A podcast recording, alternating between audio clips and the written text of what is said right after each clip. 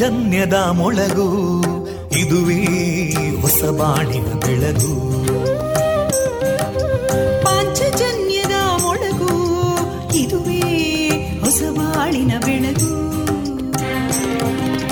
ಜನಮಾನಸವ ಅರಳಿಸುವಂತ ಅರಳಿಸುವಂತ ಜನಮಾನಸವ ಅರಳಿಸುವಂತ ವಿವೇಕವಾಣಿಯ ಮೊಳಗು, ಸುಖ ದುಃಖಗಳಿಗೆ ತಾಕೊರಳಾಗುವ ನೆಲಪ್ರೀತಿಯದಿ ಮೊಳಗು, ಇದುವೇ ಹೊಸ ಬಾಳಿನ ಬೆಳಗು, ಇದುವೇ ಪಾಂಚಜನ್ಯದ ಮೊಳಗು, ಇದುವೇ ಪಾಂಚಜನ್ಯದ ಮೊಳಗು. ವಿವೇಕಾನಂದ ವಿದ್ಯಾವರ್ಧಕ ಸಂಘ ಪ್ರವರ್ತಿತ ರೇಡಿಯೋ ಪಾಂಚಜನ್ಯ, ಇದು ಜೀವ ಜೀವದ ಸ್ವರ ಸಂಚಾರ. ತೊಂಬತ್ತು ಬಿಂದು ಎಂಟು ಸ್ವರ ತರಾಂಗಗಳಲ್ಲಿ ಈ ಹೊತ್ತಿನ ಪ್ರಸಾರ ಕಾರ್ಯಕ್ರಮವನ್ನು ಆರಂಭಿಸುತ್ತಿದ್ದೇವೆ. ಆತ್ಮೀಯ ಶ್ರೋತೃ ಬಾಂಧವರಿಗೆ ರೇಡಿಯೋ ಪಾಂಚಜನ್ಯ ಸಮುದಾಯ ಬಾನುಲಿ ಕೇಂದ್ರ ಬಳಗದ ಪರವಾಗಿ ನಾನು ತೇಜಸ್ವಿನಿ ಮಾಡುವ ಪ್ರೀತಿಪೂರ್ವಕ ನಮಸ್ಕಾರಗಳು. ವಂದೇ ಮಾತರಂ, ವಂದೇ ಮಾತರಂ, ಸುಜಲಾಂ ಸುಫಲಾಂ ಮಲಯಜ ಶೀತಲಾಂ ಸಸ್ಯ ಶ್ಯಾಮಲಾಂ ಮಾತರಂ ವಂದೇ ಮಾತರಂ. ಶುಭ್ರಜೋತ್ಸ್ನಾ ಪುಲಕಿತಯಾಮಿನೀ ಪುಲ್ಲಕುಸುಮಿತಾ ದ್ರುಮದಳಶೋಭಿನೀ ಸುಹಾಸಿನೀಂ ಸುಮಧುರಭಾಷಿಣೀಂ ಸುಖದಾಂ ವರದಾಂ ಮಾತರಂ ವಂದೇ ಮಾತರಂ. ಕೋಟಿಕೋಟಿಕಂಠ ಕಲಕಲನಿನಾದಕರಾಲೇ ಕೋಟಿಕೋಟಿಭುಜೈರ್ಧೃತಾ ಕರಕಲವಾಲೇ ಅಬಲಾಂ ಕೇನೋ ಮಾಯೇತೋ ಬಲೇ ಬಹುಬಲಧಾರಿಣೀಂ ನಮಾಮಿ ತಾರಿಣೀಂ ರಿಪುದಲವಾರಿಣೀಂ ಮಾತರಂ ವಂದೇ ಮಾತರಂ. ತುಮಿ ವಿದ್ಯಾ ತುಮಿ ಧರ್ಮ ತುಮಿ ಹೃದಿ ತುಮಿ ಮರ್ಮ ತ್ವಂ ಹಿ ಪ್ರಾಣ ಶರೀರೇ ಬಾಹುತೇ ತುಮಿ ಮಾ ಶಕ್ತಿ ಹೃದಯೇ ತುಮಿ ಮಾ ಭಕ್ತಿ ತೋಮಾರಯಿ ಪ್ರತಿಮಾ ಗಡಿ ಮಂದಿರೇ ಮಂದಿರೇ ವಂದೇ ಮಾತರಂ. ತ್ವಂ ಹಿ ದುರ್ಗಾ ದಶ ಪ್ರಹರಣಧಾರಿಣೀ ಕಮಲಾಂ ಕಮಲದಲ ವಿಹಾರಿಣೀ ವಾಣೀಂ ವಿದ್ಯಾದಾಯಿನೀ ನಮಾಮಿ ತ್ವಾಂ ನಮಾಮಿ ಕಮಲಾಂ ಅಮಲಾಂ ಅತುಲಾಂ ಸುಜಲಾಂ ಸುಫಲಾಂ ಮಾತರಂ ವಂದೇ ಮಾತರಂ. ಶ್ಯಾಮಲಾಂ ಸರಳಾಂ ಸುಸ್ಮಿತಾಂ ಭೂಷಿತಾಂ ಧರಣೀಂ ಭರಣೀಂ ಮಾತರಂ ವಂದೇ ಮಾತರಂ ವಂದೇ ಮಾತರಂ.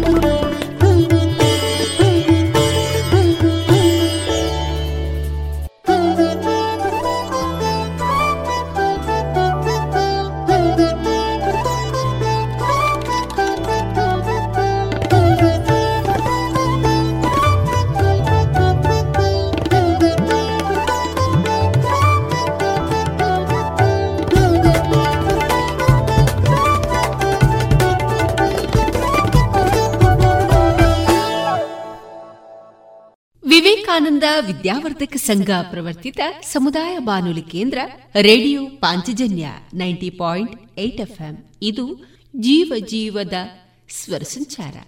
ಕೇಳುಗ ಬಾಂಧವರಿಗೆಲ್ಲ ಡಿಸೆಂಬರ್ ಹದಿನೆಂಟು ಭಾನುವಾರದ ಶುಭಾಶಯಗಳನ್ನು ತಿಳಿಸಿದ ನಿಮ್ಮ ಜೊತೆಗಿನ ನನ್ನ ಧ್ವನಿ ತೇಜಸ್ವಿ ರಾಜೇಶ್. ಕೇಳುಗರೆ, ಹಿಂತಿರುಗಿ ನೋಡಬೇಡಿ, ಯಾವಾಗಲೂ ಮುನ್ನಡೆಯಿರಿ. ಅನಂತ ಶಕ್ತಿ, ಅನಂತ ಉತ್ಸಾಹ, ಅನಂತ ಸಾಹಸ ಮತ್ತು ಅನಂತ ತಾಳ್ಮೆ ಇವುಗಳಿದ್ರೆ ಮಾತ್ರ ಮಹತ್ ಕಾರ್ಯಗಳನ್ನು ಸಾಧಿಸಲು ಸಾಧ್ಯ ಎನ್ನುವ ಸ್ವಾಮಿ ವಿವೇಕಾನಂದರ ಈ ಸ್ಫೂರ್ತಿದಾಯಕ ಮಾತುಗಳನ್ನು ನಮ್ಮ ಶ್ರೋತೃ ಬಾಂಧವರೊಂದಿಗೆ ಹಂಚಿಕೊಳ್ಳುತ್ತಾ ಕೇಳುಗರೆ, ಈ ದಿನ ನಮ್ಮ ನಿಲಯದಿಂದ ಪ್ರಸಾರಗೊಳ್ಳಲಿರುವಂತಹ ಕಾರ್ಯಕ್ರಮದ ವಿವರಗಳು ಇಂತಿದೆ. ಮೊದಲಿಗೆ ಶ್ರೀದೇವರ ಭಕ್ತಿಯ ಸ್ತುತಿ ಗೀತಾಮೃತ ಬಿಂದು, ಶ್ರೀಯುತ ಕೃಷ್ಣರಾಜ ಕೆದಿಲಾಯ ಅವರ ರಚಿತ ಚಿಂತನ ವಾಚನ, ಶ್ರೇಣಿ ಗೋಪಾಲಕೃಷ್ಣ ಭಟ್ ಚಾರಿಟೇಬಲ್ ಟ್ರಸ್ಟ್ ವತಿಯಿಂದ ಶ್ರೇಣಿ ಸಂಸ್ಮರಣೆ ಹರಿಕಥಾ ಸಪ್ತಾಹದ ಅಂಗವಾಗಿ ಪ್ರಸ್ತುತಗೊಂಡ ಹರಿಕತೆ ತ್ರಿಪುರ ಮಥನ ಪ್ರಸಾರಗೊಳ್ಳಲಿದೆ.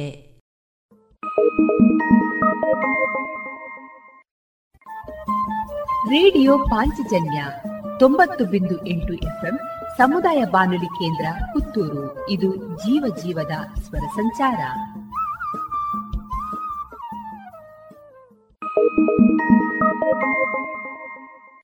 ಇದೀಗ ಶ್ರೀದೇವರ ಭಕ್ತಿಯ ಸ್ತುತಿಯನ್ನ ಆಲಿಸೋಣ.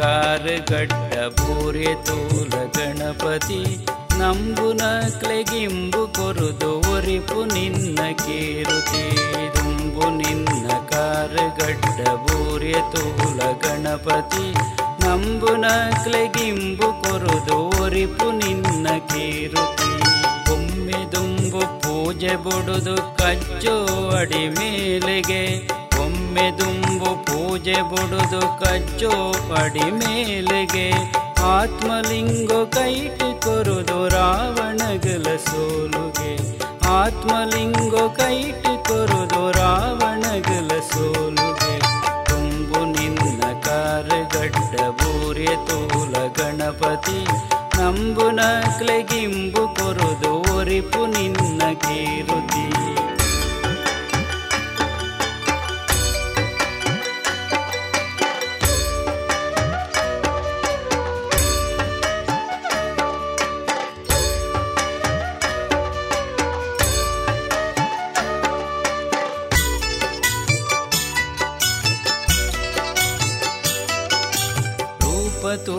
ತೆಲ್ತ್ ನೆಕ್ ತಿಂಗೊಳುಗುಲ ಸಾಪುಗೆ ಮದತ್ ನಕಲೆ ಬದುಕು ಮಯಕ ಕೋಡಿ ಮುಟ್ಟ ತಾಪುಗೆ ರೂಪ ತೂದು ಚೆಲ್ತ್ ನೆಕ್ ತಿಂಗುಲುಗುಲ ಸಾಪುಗೆ ಮದತ್ ನಕಲೆ ಬದುಕ್ ಮಯಕ ಕೋಡಿ ಮುಟ್ಟ ತಾಪುಗೆ ಆನೆ ಮೋನೆ ಬಾರಿ ಪರ್ಲ ಜೋಕ್ಲೆಗಿಷ್ಟ ತುಂಬಿಲೆ ಭಕ್ತಿರೇತು ಬರ್ಪೆರತು ಪಾರಿ ಲೆಕ್ಕ ದುಂಬಿಲು ಆನೆ ಮೋನೆ ಬಾರಿ ಪರ್ಲ ಜೋಕ್ಲೆಗಿಷ್ಟ ತುಂಬಿಲೆ ಭಕ್ತಿರೇತು ಬರ್ಪೆರತು ಪಾರಿ ಲೆಕ್ಕ ದುಂಬಿಲು ತುಂಬು ನಿನ್ನ ಕಾರ್ಗಡ್ಡ ಭೂರ್ಯ ತೂಲ ಗಣಪತಿ ನಂಬು ನಕ್ಲೆಗಿಂಬು ಕೊರುದು ಒರಿಪು ನಿನ್ನ ಕೀರುತಿ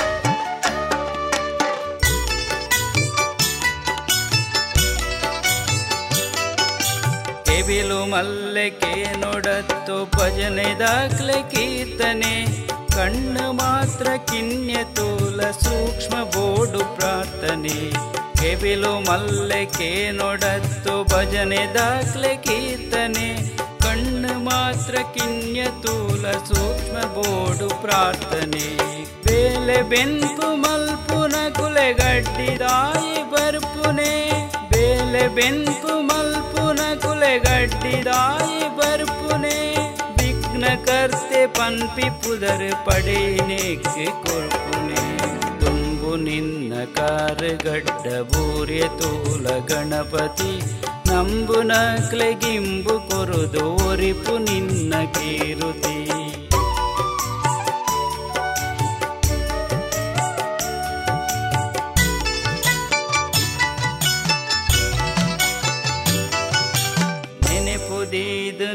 ಪುನಕ್ಲೆ ಗಡ್ಡ ದೂರ ಪೋಪುನೆ ಎಂಚ ಪಂಡ ವಿಘ್ನ ಹರ್ತೆ ದಯನ ದೇದ ಕಾಪುನೆ ನೆನೆಪು ದೇದ ನುತಿ ಪುನಕ್ಲೆ ಗಡ್ಡ ದೂರ ಪೋಪುನೆ ಎಂಚ ಪಂಡ ವಿಘ್ನ ಹರ್ತೆ ದಯನ ದೇದ ಕಾಪುನೆ ಗಣಪತಿ ಗಣಪತಿ ಎಂಕ್ಲೆ ಗದಿಪತಿ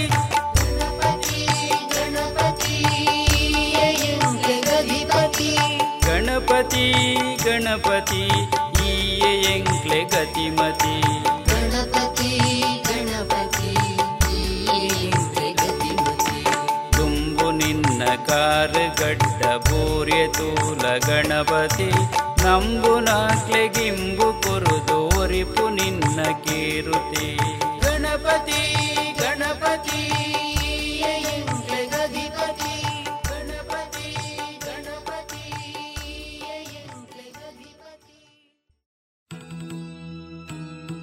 ಕೆಮ್ಮಿಂಜೆ ಶ್ರೀ ಷಣ್ಮುಖ ಸುಬ್ರಹ್ಮಣ್ಯ ಮಹಾವಿಷ್ಣು ದೇವರ ಸನ್ನಿಧಾನದಲ್ಲಿ ನಾಗ ಸಾನ್ನಿಧ್ಯ ವೃದ್ಧಿಗಾಗಿ ಹಾಗೂ ಭಕ್ತರ ಎಲ್ಲಾ ರೀತಿಯ ನಾಗದೋಷ ಕಾಲಸರ್ಪದೋಷಗಳ ನಿವಾರಣೆಗಾಗಿ ಹಾಗೂ ನಾಗಾನುಗ್ರಹಕ್ಕಾಗಿ ನಾಗಸಂಕುಲದ ಅತಿ ಪ್ರಿಯವಾದ ನಾಗತನು ತರ್ಪಣ ಸೇವೆ ಹಾಗೂ ನಾಗದರ್ಶನ ಸೇವೆ ಇದೆ ಡಿಸೆಂಬರ್ ಇಪ್ಪತ್ತ ಎಂಟು ಬುಧವಾರ ಸಂಜೆ ಆರು ಗಂಟೆಗೆ ಕೆಮ್ಮಿಂಜೆ ಶ್ರೀ ಷಣ್ಮುಖ ಸುಬ್ರಹ್ಮಣ್ಯ ಮಹಾವಿಷ್ಣು ದೇವರ ಸನ್ನಿಧಾನದಲ್ಲಿ ಶ್ರೀ ನಾಗದೇವರ ಅನುಗ್ರಹಕ್ಕೆ ಭಕ್ತಾಭಿಮಾನಿಗಳಾದ ತಾವೆಲ್ಲರೂ ಬಂದು ತನು ಮನ ಧನಗಳಿಂದ ಸಹಕರಿಸಿ ಪಾತ್ರರಾಗಬೇಕಾಗಿ ಎಂದು ವಿನಂತಿಸುತ್ತಿದೆ ಶ್ರೀ ದೇವಳದ ಆಡಳಿತ ಸಮಿತಿ.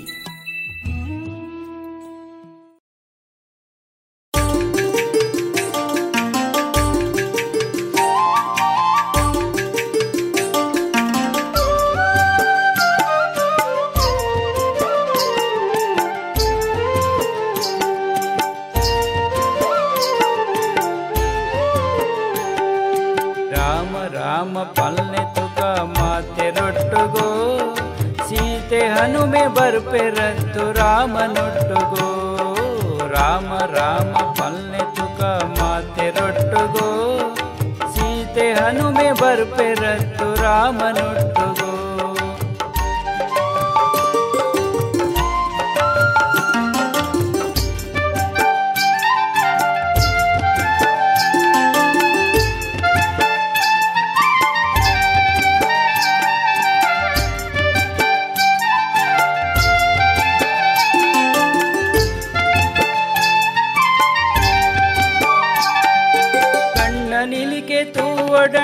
ರಾಮ ರೂಪನು ಕೆವಿಟ್ ರಾಮ ಭಜನೆ ಕೇಂದ್ರ ಕಳೆವೆ ಪಾಪನು ಕಣ್ಣ ನಿಲಿಕೆ ತೂವಡಣ್ಣ ರಾಮ ರೂಪನು ಕೆವಿಟ್ ರಾಮ ಭಜನೆ ಕೇಂದ್ರ ಕಳೆವೆ ಪಾಪನು ಮೂಂಕುದಿಂಜ ಬರಡು ದೀತಿ ಪೂತ ಕಮ್ಮೆನಾ ಮೂಂಕುದಿಂಜ ಬರಡು ದೀತಿ ಪೂತ ಕಮ್ಮೆನಾ ನಾಲಾಯಿದ ಮಿತ್ತಿ ರಾಮ ನಾಮು ತಮ್ಮನ ರಾಮ ರಾಮ ಪಲ್ನೆ ತುಕ ಮಾತೆರೊಟ್ಟುಗೋ ಸೀತೆ ಹನುಮೆ ಬರ್ಪೆರತ್ತು ರಾಮನೊಟ್ಟುಗೋ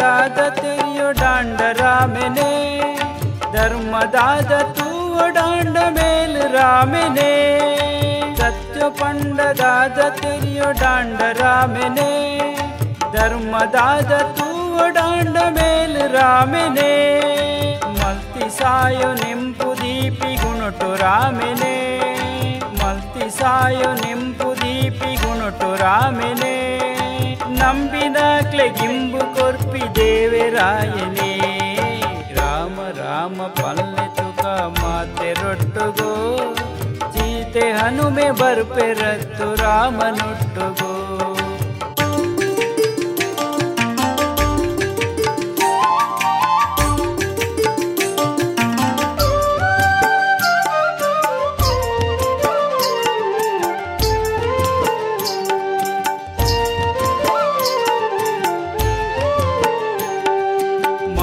ಗುಣಲ ಸೇರು ದಿಪ್ಪಿ ಬಿಂಬ ರಾಮನೆ ಎಡ್ಡೆ ಜನನು ಕಾತು ಕೊರ್ನ ಬಿರ್ಸೆ ರಾಮನೆ ಮಾತ ಗುಣಲ ಸೇರು ದಿಪ್ಪಿ ಬಿಂಬ ರಾಮನೆ ಎಡ್ಡೆ ಜನನು ಕಾತು ಕೊರ್ನ ಬಿರ್ಸೆ ರಾಮನೆ ಆನಿ ಮಲ್ತಿ ರಕ್ಕ ಸೆರೆನೆ ಕೆರೆದು ಕೊರಿಯನೆ ಆನಿ ಮಲ್ತಿ ರಕ್ಕ ಸೆರೆನೆ ಕೆರೆದು ಕೊರಿಯನೆ ಜಿಲೋಕೊಡೊಟ್ಟು ಪುಣ್ಯ ಸೇರ್ದು ನಾಯನೇ ರಾಮ ರಾಮ ಪಲ್ನೆ ತುಕ ಮಾತೆರೊಟ್ಟುಗೋ ಸೀತೆ ಹನುಮೆ ಬರ್ಪೆರತ್ತು ರಾಮನೊಟ್ಟುಗೋ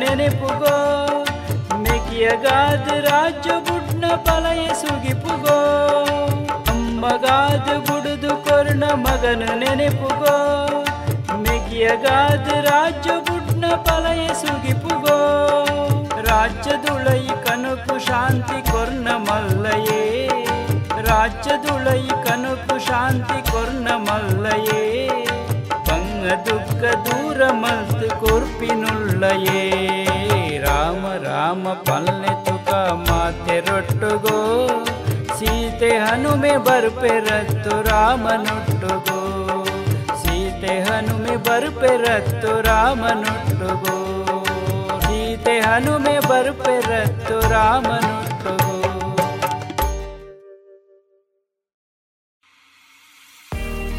ನಿಮಗೆ I A S, I P S, K A S ಅಧಿಕಾರಿಯಾಗುವ ಕನಸಿದೆಯೇ?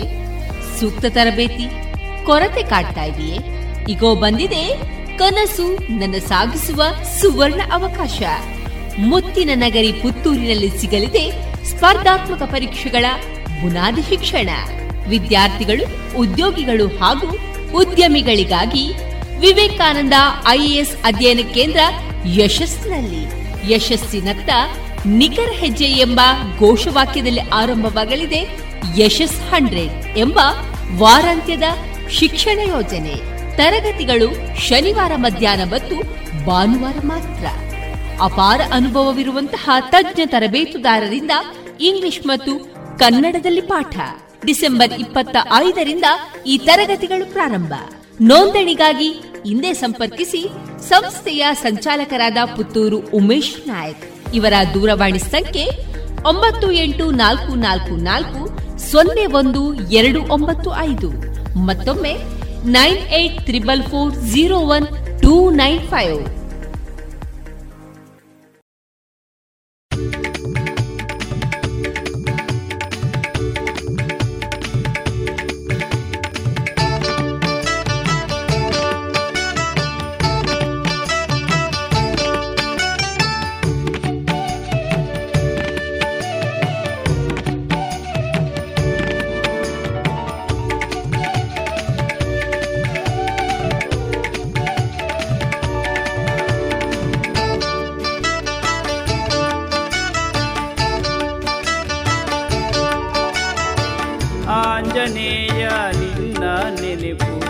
ರಾತ್ರಿ ಪಗಲು ಇಪ್ಪಡು ಕಷ್ಟವನ್ನ ದೂರ ಪೋದು ಪಾಪ ಕರ್ಮ ತಪ್ಪಡು.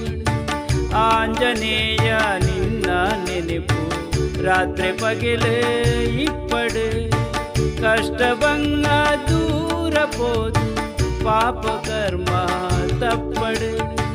ಆಂಜನೇಯ ನಿನ್ನ ನೆನಪು ರಾತ್ರಿ ಪಗಲು ಇಪ್ಪಡು.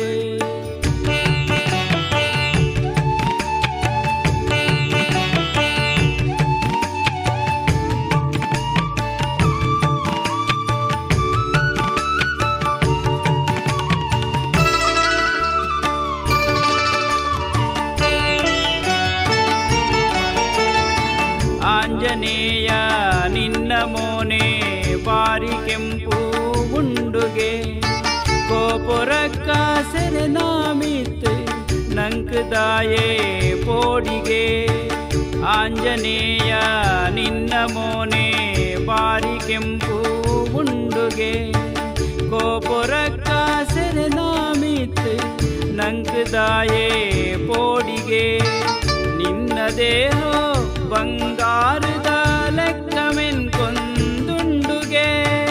ನಿನ್ನ ದೇಹ ಬಂಗಾರದ ಲೆಕ್ಕಮೆನ್ಕೊಂದುಂಡುಗೆ.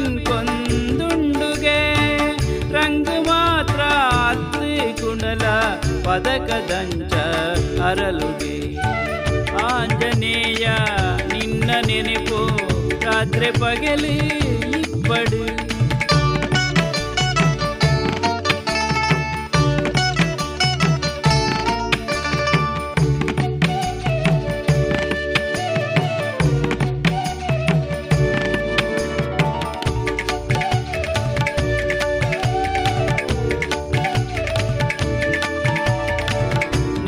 ವಾಸೋ ಪಾರಿಜಾತ ದೈತ ಮುದೆಲೆಡುಂಡುಗೆ ಪೂರ್ವಬೊಲ್ದು ಪರಿಮಾಳೋದ ನೆನಪು ಜನಕು ಓಡುಗೆ. ನಿನ್ನ ವಾಸೋ ಪಾರಿಜಾತ ದೈತ ಮುದೆಲೆಡುಂಡುಗೆ ಪೂರ್ವಬೊಲ್ದು ಪರಿಮಾಳೋದ ನೆನಪು ಜನಕು ಓಡುಗೆ. ಆಂಜನೇಯ ವಾಯುಪುತ್ರ ನಿನಾನೆಂಕೊಲೋ ನುತಿಪುನೆ. ಆಂಜನೇಯ ವಾಯುಪುತ್ರ ನಿನಾನೆಂಕೊಲೋ ನುತಿಪುನೆ. ಸ್ವಾರ್ಥಗತ್ತಿ ಲೋಕಶಾಂತಿ ಗಾದು ಮಾತ್ರ ಸುಗಿಪುನೆ. ಆಂಜನೇಯ ನಿನ್ನ ನೆನಪು ರಾತ್ರಿ ಪಗಲು ಇಪ್ಪಡು.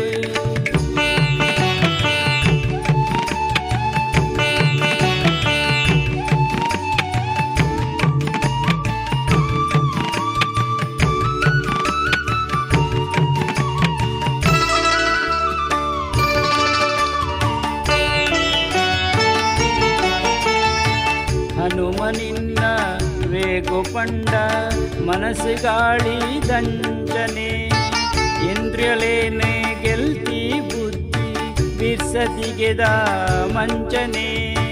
ಹನುಮ ನಿನ್ನ ವೇಗೋಪಂಡ ಮನಸ್ಸು ಗಾಳಿ ದಂಡನೆ ಇಂದ್ರಿಯಲೇನೆ ಗೆಲ್ತಿ ಬುದ್ಧಿ ಬಿರ್ಸದಿಗೆದ ಮಂಚನೆ. ವಾನರನ ಸೈನೊಡಿಯೇ ತುಂಬುಡುಂತು ನಾಯಗೆ. ವಾನರನ ಸೈನೊಡಿಯೇ ತುಂಬುಡುಂತು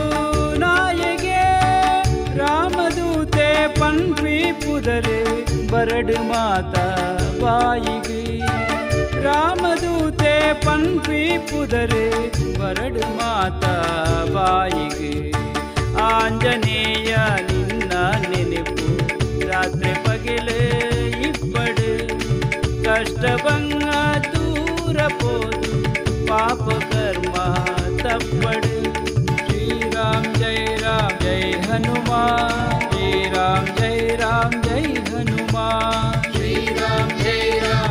ಹನುಮಾನ್ ಶ್ರೀರಾಮ ಜಯ ರಾಮ ಜಯ ಹನುಮಾನ್ ಶ್ರೀರಾಮ ಜಯ ರಾಮ ಜಯ ಹನುಮಾನ್ ಶ್ರೀರಾಮ ಜಯ ರಾಮ ಜಯ ಹನುಮಾನ್ ಶ್ರೀರಾಮ ಜಯ ರಾಮ ಜಯ ಹನುಮಾನ್.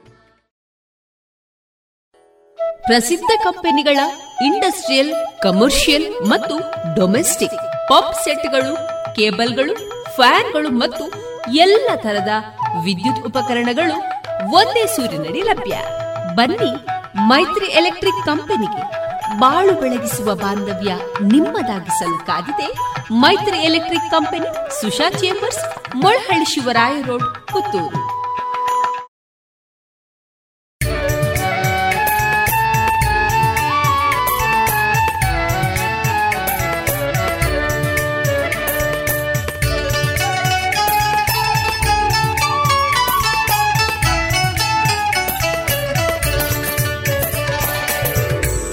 ತ್ರಿನಾಮಗೆ ಬತ್ತದುಳ್ಳೆಗೆ ಬಲ್ಲೆ ನಮ ಕೈ ಮುಗಿಪುಗೋ ಜಾತಿ ಪಂಗಡ ಪಂತದಾಯಕ ದತ್ತ ಸ್ವಾಮಿನೇ ಸುಗಿಪುಗೋ ಅತ್ರಿನಾಮಗೆ ಬತ್ತದುಳ್ಳೆಗೆ ಬಲ್ಲೆ ನಮ ಕೈ ಮುಗಿಪುಗೋ ಜಾತಿ ಪಂಗಡ ಪಂತದಾಯಗ ದತ್ತ ಸ್ವಾಮಿನ ಸುಗಿಪುಗೋ.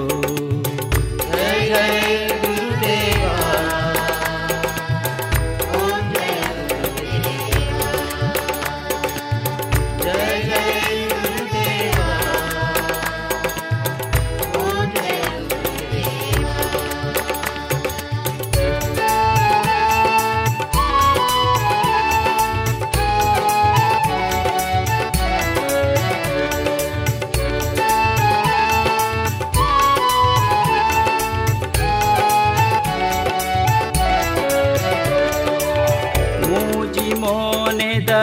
ದತ್ತ ದೇವೇದ ಮೂಜಿ ಮೂರ್ತಿಲೆ ಅವತರ ಆಜಿ ಕೈಟಿಲ ಭಕ್ತ ಜನಕ್ಲಿನ ರಕ್ಷೆ ಮಲ್ಪುನ ಕಾತರ ಮೂಜಿ ಮೋನೆದ ದತ್ತ ದೇವೇದ ಮೂಜಿ ಮೂರ್ತಿಲೆ ಅವತರ ಆಜಿ ಕೈಟಿಲ ಭಕ್ತ ಜನುಕ್ಲಿನ ರಕ್ಷೆ ಮಲ್ಪುನ ಕಾತರ ಅಕ್ಕ ಪಕ್ಕಡು ನಾಲು ನಾಯಿಲು ವೇದೊಲೆನ ನೆನೆ ಪಾವುಡು ಪಿರವುಡುಂತಿನ ಪೆತ್ತ ಪೇರಿದ ಸಬಿನ ಸರಿತೋ ಜಾವುಡು ಅತ್ರಿ ನಾಮಗೆ ಬತ್ತದುಳ್ಳೆಗೆ ಪಲ್ಲೆ ನಮ ಕೈ ಮುಗಿಪುಗೋ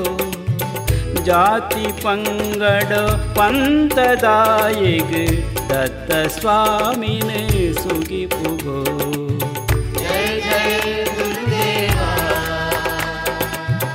ಓಂ ಜಯ ಗುರುದೇವ, ಜಯ ಜಯ ಗುರುದೇವ, ಓಂ ಜಯ ಗುರುದೇವ.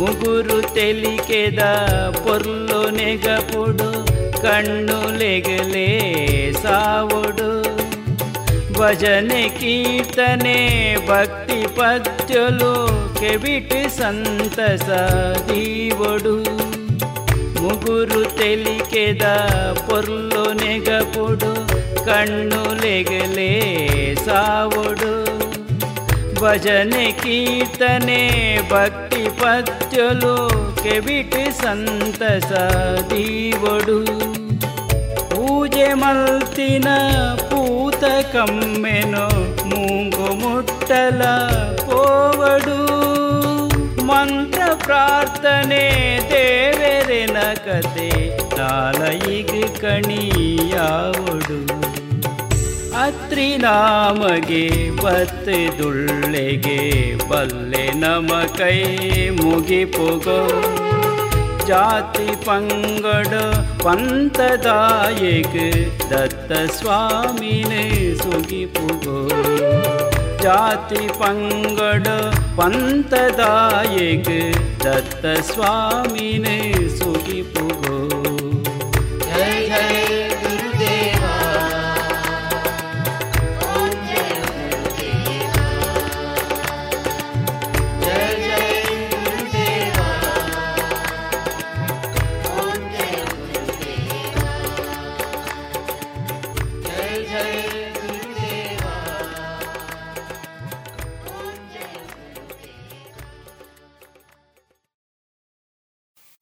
ಇದುವರೆಗೆ ಭಕ್ತಿ ಗೀತೆಯನ್ನ ಕೇಳಿದಿರಿ. ಕೆಮ್ಮಿಂಜೆ ಶ್ರೀ ಷಣ್ಮುಖ ಸುಬ್ರಹ್ಮಣ್ಯ ಮಹಾವಿಷ್ಣು ದೇವರ ಸನ್ನಿಧಾನದಲ್ಲಿ ನಾಗ ಸಾನ್ನಿಧ್ಯ ವೃದ್ಧಿಗಾಗಿ ಹಾಗೂ ಭಕ್ತರ ಎಲ್ಲಾ ರೀತಿಯ ನಾಗದೋಷ, ಕಾಲಸರ್ಪದೋಷಗಳ ನಿವಾರಣೆಗಾಗಿ ಹಾಗೂ ನಾಗಾನುಗ್ರಹಕ್ಕಾಗಿ ನಾಗಸಂಕುಲದ ಅತಿ ಪ್ರಿಯವಾದ ನಾಗತನು ತರ್ಪಣ ಸೇವೆ ಹಾಗೂ ನಾಗದರ್ಶನ ಸೇವೆ ಇದೆ. ಡಿಸೆಂಬರ್ ಇಪ್ಪತ್ತ ಎಂಟು ಬುಧವಾರ ಸಂಜೆ ಆರು ಗಂಟೆಗೆ ಕೆಮ್ಮಿಂಜೆ ಶ್ರೀ ಷಣ್ಮುಖ ಸುಬ್ರಹ್ಮಣ್ಯ ಮಹಾವಿಷ್ಣು ದೇವರ ಸನ್ನಿಧಾನದಲ್ಲಿ ಶ್ರೀ ನಾಗದೇವರ ಅನುಗ್ರಹಕ್ಕೆ ಭಕ್ತಾಭಿಮಾನಿಗಳಾದ ತಾವೆಲ್ಲರೂ ಬಂದು ತನು ಮನ ಧನಗಳಿಂದ ಸಹಕರಿಸಿ ಪಾತ್ರರಾಗಬೇಕಾಗಿ ಎಂದು ವಿನಂತಿಸುತ್ತಿದೆ ಶ್ರೀ ದೇವಳದ ಆಡಳಿತ ಸಮಿತಿ.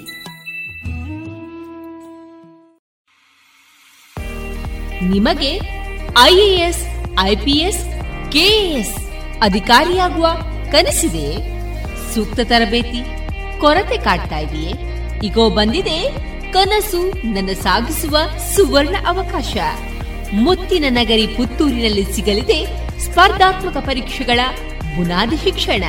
ವಿದ್ಯಾರ್ಥಿಗಳು, ಉದ್ಯೋಗಿಗಳು ಹಾಗೂ ಉದ್ಯಮಿಗಳಿಗಾಗಿ ವಿವೇಕಾನಂದ ಐಎಎಸ್ ಅಧ್ಯಯನ ಕೇಂದ್ರ ಯಶಸ್ಸಿನಲ್ಲಿ ಯಶಸ್ಸಿನತ್ತ ನಿಖರ ಹೆಜ್ಜೆ ಎಂಬ ಘೋಷವಾಕ್ಯದಲ್ಲಿ ಆರಂಭವಾಗಲಿದೆ ಯಶಸ್ ಹಂಡ್ರೆಡ್ ಎಂಬ ವಾರಾಂತ್ಯದ ಶಿಕ್ಷಣ ಯೋಜನೆ. ತರಗತಿಗಳು ಶನಿವಾರ ಮಧ್ಯಾಹ್ನ ಮತ್ತು ಭಾನುವಾರ ಮಾತ್ರ. ಅಪಾರ ಅನುಭವವಿರುವಂತಹ ತಜ್ಞ ತರಬೇತುದಾರರಿಂದ ಇಂಗ್ಲಿಷ್ ಮತ್ತು ಕನ್ನಡದಲ್ಲಿ ಪಾಠ. ಡಿಸೆಂಬರ್ ಇಪ್ಪತ್ತ ಐದರಿಂದ ಈ ತರಗತಿಗಳು ಪ್ರಾರಂಭ. ನೋಂದಣಿಗಾಗಿ ಇಂದೇ ಸಂಪರ್ಕಿಸಿ ಸಂಸ್ಥೆಯ ಸಂಚಾಲಕರಾದ ಪುತ್ತೂರು ಉಮೇಶ್ ನಾಯಕ್ ಇವರ ದೂರವಾಣಿ ಸಂಖ್ಯೆ ಒಂಬತ್ತು ಎಂಟು ನಾಲ್ಕು ನಾಲ್ಕು ನಾಲ್ಕು ಸೊನ್ನೆ ಒಂದು ಎರಡು ಒಂಬತ್ತು ಐದು. ಮತ್ತೊಮ್ಮೆ nine eight triple four zero one two nine five. ಪ್ರಸಿದ್ಧ ಕಂಪನಿಗಳ ಇಂಡಸ್ಟ್ರಿಯಲ್, ಕಮರ್ಷಿಯಲ್ ಮತ್ತು ಡೊಮೆಸ್ಟಿಕ್ ಪಂಪ್ ಸೆಟ್ಗಳು, ಕೇಬಲ್ಗಳು, ಫ್ಯಾನ್ಗಳು ಮತ್ತು ಎಲ್ಲ ತರದ ವಿದ್ಯುತ್ ಉಪಕರಣಗಳು ಒಂದೇ ಸೂರಿನಡಿ ಲಭ್ಯ. ಬನ್ನಿ ಮೈತ್ರಿ ಎಲೆಕ್ಟ್ರಿಕ್ ಕಂಪನಿಗೆ. ಬಾಳು ಬೆಳಗಿಸುವ ಬಾಂಧವ್ಯ ನಿಮ್ಮದಾಗಿಸಲು ಕಾದಿದೆ Maitri electric company, Susha chambers, Molahalli, Shivaraya road, Puttur.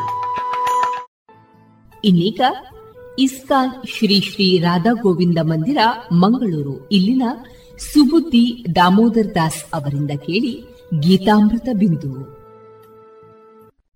Hare Krishna. ಎಲ್ಲ ಕೇಳುಗರಿಗೂ ಭಗವದ್ಗೀತಾ ಅಧ್ಯಯನಕ್ಕೆ ಸ್ವಾಗತ. ಭಗವದ್ಗೀತೆಯ ಈ ಹದಿನೈದನೇ ಅಧ್ಯಾಯವನ್ನು ಪುರುಷೋತ್ತಮ ಯೋಗ ಎಂದು ಕರೆಯುತ್ತಾರೆ.